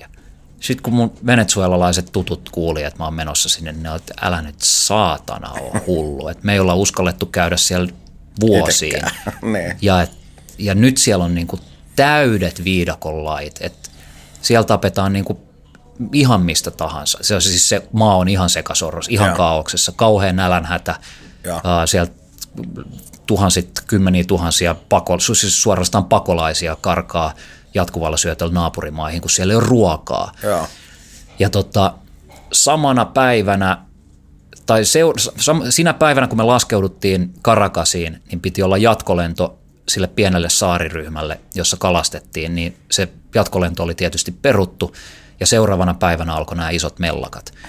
No lentokentän läheltä oli kaikki hotellit buukattu täyteen, ainoastaan Karakasin keskustassa oli hotelleita jäljellä, niin sitten suoraan Karakasin keskustaan sinne niin kuin oikeasti mehiläispesään. Ja. Poliisit rakentaa barrikaadeja ympäri katuja ja siellä valmistaudutaan seuraavaan päivään. Ja, ja tota, ja mulle, siellä mulle annettiin niin kuin ehdottomana ohjeena, että älä missään nimessä postaa mihinkään sosiaaliseen mediaan, että sä oot täällä. Että Joo. länsimaalaisia kidnappataan, kidnappataan niin paljon, Joo. se on niin kuin suora kutsu, Joo. kutsu tota, äidille. Niin. Ja, tota, ja et ja missään nimessä ei saa lähteä tuonne tota hotellista vaeltelemaan millekään kaduille. Ja, Joo. no sitten me kavereiden kanssa siis istuttiin iltaa hotellissa ja juotiin hotellibaarissa pari jotain Cuba Libreä ja, ja jossain vaiheessa nyt oli tietysti pakko lähteä niin kuin kaduille vaeltelemaan, niin kyllä siellä ihmiset oli vähän sillä että hei, nyt tämä ei ole hyvä juttu. Ja Joo. sitten kun mä postasin ensimmäisen kuvan, mikä oli tägätty Venezuelaan, niin sen paikallisten ihmisten viestien tulva, kun sielläkin katsotaan Vikings-sarjaa, siellä Joo. mulla kävi ilmi, että paljon moni mun seuraaja oli Venezuelasta. Joo. Instagramissa, niin, tota, niin mä sain satoja viestejä hetkessä, mitkä oli kaikki sillä että nyt äkkiä pois täältä. Että Joo. mitä helvettiä sä teet täällä. Että nyt niin tämä on maailman vaarallisin paikka tällä hetkellä. Joo. No sitten me päästiin seuraavana päivänä ennen mellakoita lentämään saarille ja, ja ne Los Roquesin saaristo on semmoinen aika uinuva, rauhallinen ja turvallinen paikka, missä kalasteltiin, mutta et, se oli taas niin kuin osasto, että perhokalastaja ei mahda hulluudelleen mitään. Niin, Sitten niin. sit kun pitää päästä kalaan, niin tuommoiset vaaratekijät ei pakosti tunnu miltä. Joo. Huikea. aika vahvalla, vahvalla kärjellä. Onko jotain tavallaan muita inspiraation kohteita tai sellaisia, mihin sun liekki menee? Onko tavallaan, jos miettii vapaa-aikaa tai ylipäätään elämää, niin linkittyykö kaikki enemmän tai vähemmän perhoiluun, vai onko jotain sellaisia intressejä tai harrasteita, mistä ehkä ihmiset on vähemmän sun suusta kuullut? No, ei kyllä perhokalastus aika lailla vie, niin kuin, vie mun, mun harrastuspuolella mun ajan ja, ja energian. Sit, mä, en, niin kuin, mä en ole esimerkiksi yrittäjänä, yrittäjänä, jos ajatellaan löylyä, niin mä en ole yhtään semmoinen niin intohimoinen yrittäjähenkinen ihminen, että mun olisi pakko, pakko päästä rakentamaan lisää ja jotenkin niin kuin kasvattamaan yritystoimintaa, niin löyly oli enemmän sellainen intohimo, mm. intohimoprojekti, että kun tarjoutui mahdollisuus rakentaa ähm, yleinen rantasauna tuommoiselle paikalle Helsingin Hernesaaressa, niin, niin se tuntui vaan niin absurdilta ja kummalliselta ja mielenkiintoiselta ja innostavalta haasteelta, että siihen oli pakko tarttua ja pyrkiä rakentamaan jotain niin hienoa, että se jättäisi jonkun sortin niin kuin kädenjäljen tai jalanjäljen tähän, tähän kaupunkiin ja rakentaa jotain semmoista, jo- josta Helsinki toivottavasti osittain niin kuin tulevaisuudessa tunnetaan niin kuin arkkitehtuurinsa puolesta tai muuta.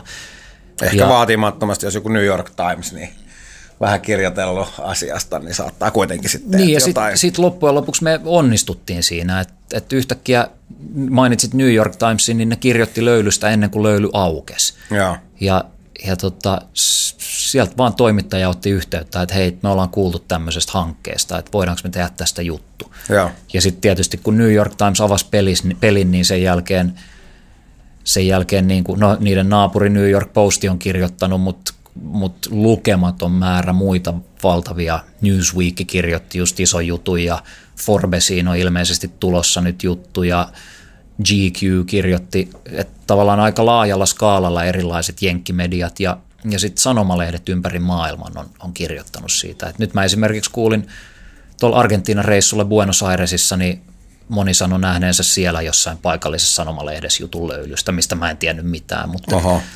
Mutta siitä on kirjoitettu paljon ympäri maailmaa. Ja, ja se oli semmoinen intohimoprojekti, että jotenkin poikkeuksellisella arkkitehtuurilla, että oikeasti satsataan siihen arkkitehtuuriin, eikä mennä sieltä, missä aita on matalin, vaan pyritään rakentamaan jotain niin kuin erityisen hienoa, niin, niin sillä saataisiin taas ehkä näytettyä mallia ylipäänsäkin niin kuin suo, muille suomalaisille yrittäjille, että et joskus kannattaa rakentaa Sydämellä.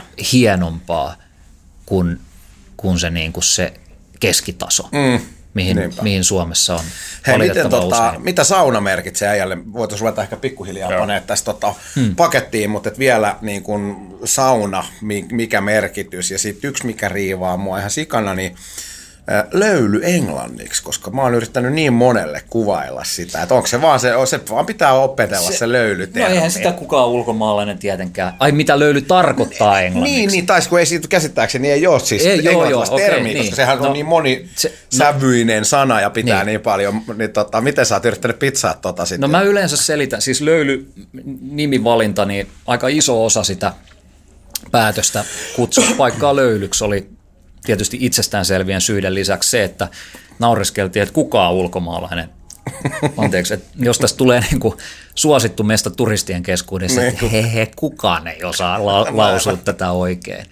Mutta tota, mut se on ollut tosi hauskaa kertoa, selittää ihmisille siellä saunan lauteilla, että mitä löylysana merkitsee. Joo. Ja se, miten mä asian ihmisille kerron ja miten mä koen sen, on se, että, että sen lisäksi, että löyly on, on se konkreettinen fyysinen höyry, jota, kuuma, kuuma höyry, jota, joka syntyy, kun heitetään vettä kiukaalle, niin sen, sen niin kuin melkein tärkeämpi merkitys on semmoinen niin kuin abstrakti saunan sielu tai saunan henki, joka ikisellä saunalla on uniikki löylynsä. Joka ikinen sauna tuntuu erilaiselta, mutta ei pelkästään tavallaan niin kuin fyysisesti iholla, mm. vaan että se löyly, löyly on paljon niin kuin myyttisempi, Kyllä. niin kuin sielumainen ajatus sitä, ja osa sitä saunaa. Kyllä.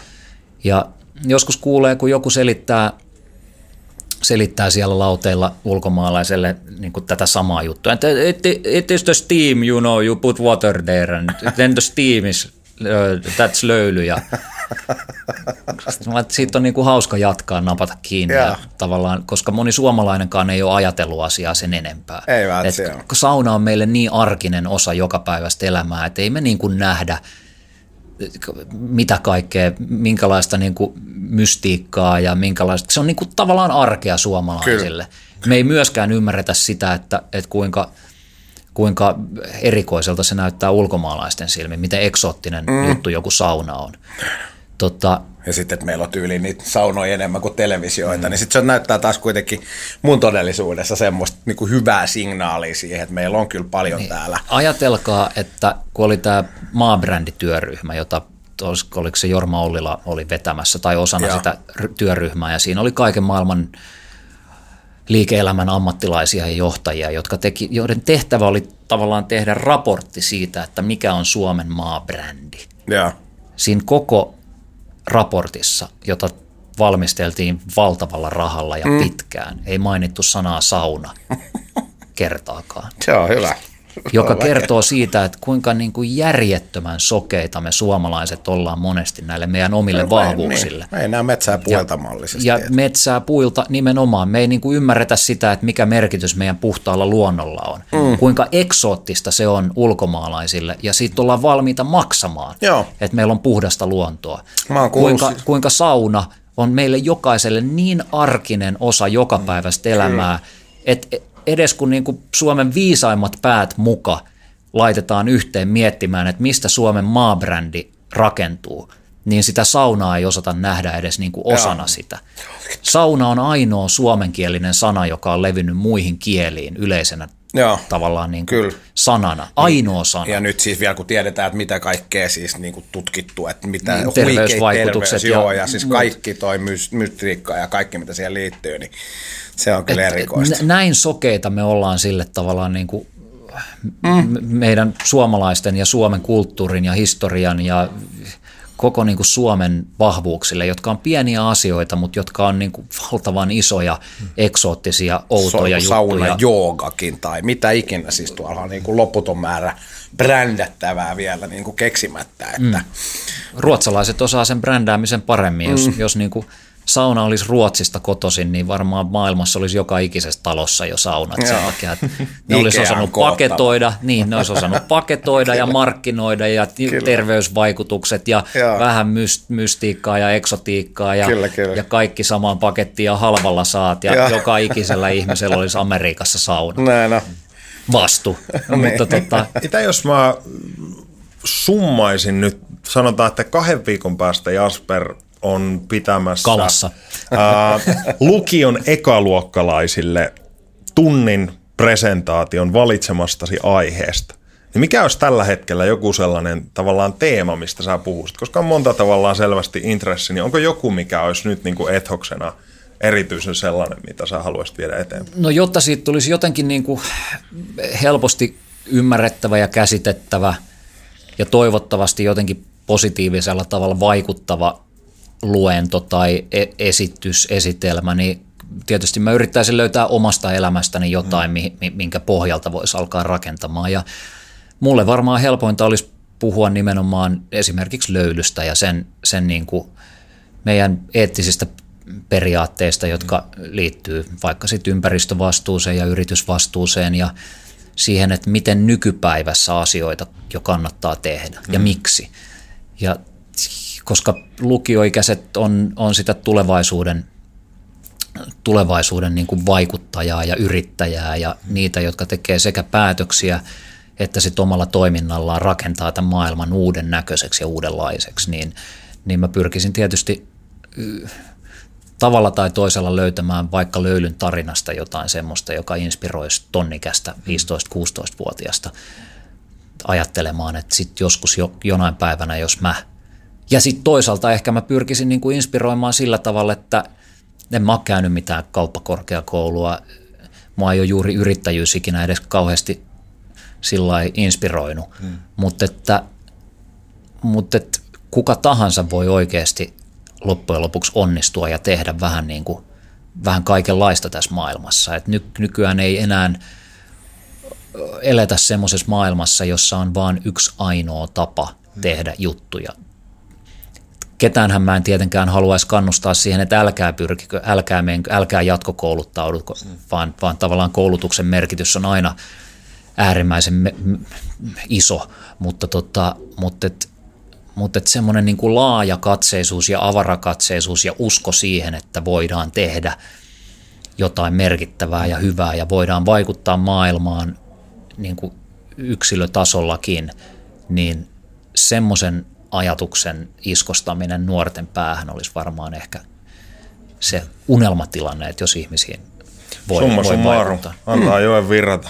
Kyllä. Vapaasti. Be ei, more like ei, Watcher, ei my friend, niin kuin Bruce Lee tiesi jo. no. Nopeasti he vielä totta, kiinnostaa, kun äijä, äijä tosiaan niin kuin paljon kaikessa mukana ympäri maailmaa tyyppisesti, niin miten, tota, miten Jasper pitää hyvinvoinnistaan huolta? Mikä voi olla, mitkä on semmoisia niin tärkeitä sun arjessa tai – Mä, niin, aika yksinkertaisia asioita. Mä syön usein ja mä syön aika, aika terveellisesti. Um, sillä suht monipuolisesti ja nykyään vähemmän ja vähemmän. Mulla ei ole mitään tavalla niin kuin ehdottomia sääntöjä. Mä en ole vegaani tai kasvissyöjä, vaan mä syön myös eläinperäisiä proteiineja, mutta todella harvoin punaista lihaa esimerkiksi. Ja, ja tota, sitten mä syön,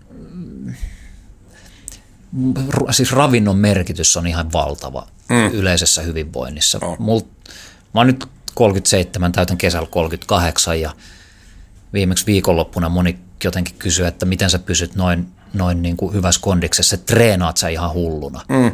Mutta mä, mä treenaan itse asiassa aika vähän, mutta pelkästään niin kuin ravin, oikein ravinnon ja järkevien valintojen myötä niin, niin kroppa pysyy aika, aika sillä ja terveenä. Ja, ja, ja sekin tietysti vielä. Mm. Ja tota, vähän semmoista niin kuin monipuolista urheilua ja muuta, mutta et yleisterveet elämäntavat. Mä en juurikaan syö mitään makeisia, mä en ole ikinä polttanut röökiä, mä en ole käyttänyt huumeita, mä en äh, juo kahvia, joka mulle ei, ei sopinut lainkaan. Ja tota, sit voi joskus hyvällä omalla tunnolla, kun on kaikki noin muut paheet jättänyt no niin. pois, niin joskus voi muutaman drinkin, drinkin käydä baarissa ottamassa, ja tuu yhtään huono omatunto siitä, mutta tota, mutta tavallaan semmoisen niin kuin hyvän keskitien löytäminen, mistä itse nauttii ja tuntee jotenkin olonsa terveelliseksi, niin niin, tota, niin oppii kuuntele ehkä itse, niin, sillä, mikä sillä toimii. pääsee pitkälle. Miten onko mitään keskittymismeditaatio, mitään ton tyyppisiä varsinkin? Mä oon huono semmoisessa. Onko sulla mitään sitten vielä, tota, kun saattaa olla pitki roolisana opettu, opetteluja ja, ja kaikkea tämmöistä. mä, ihan siis, mä, oon- mä oon niin huono missään kotiläksyissäkin, että se on niinku, suomeksi oppii vuorosanat ihan aika suht helpo- helposti, mutta sitten kun ollaan vieraalla kielellä Joo. liikenteessä, niin niitä joutuu välillä vähän tankkaamaan. Mutta tota, mun, niinku meditaatio liittyy siihen saunomiseen. Niihin, no sa, joo, siis joo, ehdottomasti saunomiseen, Joo. siihen niin kuin hiljaisuuden hetkeen ja sitten perhokalastukseen. siinä on Ne- jo a- et, aika väkevä.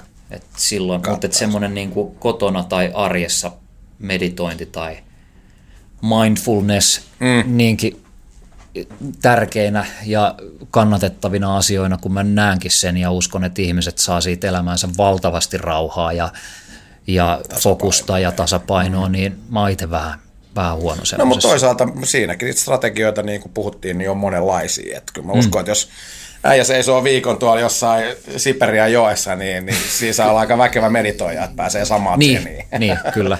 Meditoi varastolla. Niin, kyllä.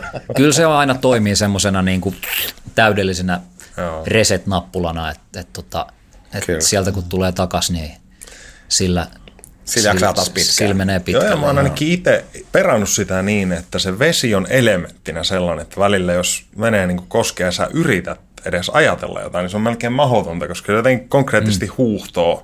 Mm. Että sitten se vaan on se keskittyminen Joo. Siinä jutussa. Että Pelkästään, ne ei niin, niinku- niin, niin kuin sanoit, pelkästään se niin kuin virtaavan veden meditatiivinen mm. voima. Oh. Ja ei ihmekään, että se on vetänyt mm. ihmisiä puolensa niin kuin vuosisadat ja vuosituhannet. Mm. Ja mun mielestä tostakin otetaan ihan tutkimusta, että siis niin kuin masentuneet ja, ja syvästi jotenkin diipeissä painavat, että sun ei hirveän monta minuuttia tarvii, niin kuin, kun keskittyy liikkuvan veden tarkasteluun, niin se alkaa jo tekemään mm. niin kuin iso juttu. Että mun mielestä noin, siis, eikö täällä ole joku termikin, joku blue, joku, ole tuttu joku tämmöinen siis niin kuin veden suora linkkaus hyvinvointiin ja miten monella eri tasolla nimenomaan kaikki uimiset ja kalastukset ja veneilyt ja kaikki muut, että pelkästään toi, että sä vaan oot veden äärellä, mm. niin alkaa. ei käy jo mitenkään järkeä. Jotenkin on sellainen, niin kuin, että miten niin ihmiset Luonnon. tai elämä ja vesi ja Meni taas puuhalailu. ihme Joo. nyt. Hei, Niin. miten tota, mistä Jasper löytyy niin, niin niille, jotka haluaa tsekkaa enemmän, niin mihin, mihin sä haluat ohjata kuulijoita, mikäli, mikäli näistä joku, joku useampi naposteli. Niin, No joo, siis tämä luonnonsuojelupuoli, niin asia, mistä puhuttiin, niin toistan, että se Concrete Reasons .com. .com, joo, löytyy, ja niillä on somekanavat ja, ja muut, mutta Vimeosta vi- leffaa. ja, Vimeosta leffaa. Joo. Sitten tota, niille vanhemmille, jotka toivottavasti innostu ajatuksesta, että lapsen voisi vaikka niin kuin tutustuttaa, perehdyttää kalastuksen saloihin, niin se ei ihan oikeasti vaadi mitään muuta kuin mato-ongeja tuohon, tuohon niin kuin minkä tahansa kaupungin, siis stadin rannoille tai, tai kaikki Suomen kaupungit on lähellä vettä. Mm. Jonnekin rantsuun vaan onkimaan ahvenia ja särkiä, niin se, se taianomainen vaikutus, joka sillä lapseen on, niin on, on monesti aika, aika huikea. Oh. Siinä päästään aika kyllä, se on, kun katsoo pikku muksua, joka hmm. tuijottaa sitä kohoa siinä vedessä, niin siinä ollaan kyllä aika äärimmäisen niin kuin läsnäolon ja, Niin. ja keskittymisen Kyllä. äärellä. Mutta mistä, tota, siinä- mistä sä äijä löytyy sitten, jos, jos haluaa lähteä sun puuhailuun? No tämä, tota, tää, mistä me puhuttiin, tämä Spike Leein ohjaama, ohjaama elokuva Black Klansman, niin tulee muistaakseni 10. elokuuta ensi iltaan. Okei. Okay. Ja Suomessa mun saaman tiedon mukaan samaan aikaan tulee Suomessa enskariin kuin Jenkeissä, eli Pare fin, olisi. Finkino levittää ja, Sitä ja, ja joo. elokuvateattereista. Instagram on varmaan sun Some. aktiivisin vai onko joku? Inst- joo, ja Instagram on aktiivinen, se on aika kalastuspainotteinen, ainakin kesäkaudella.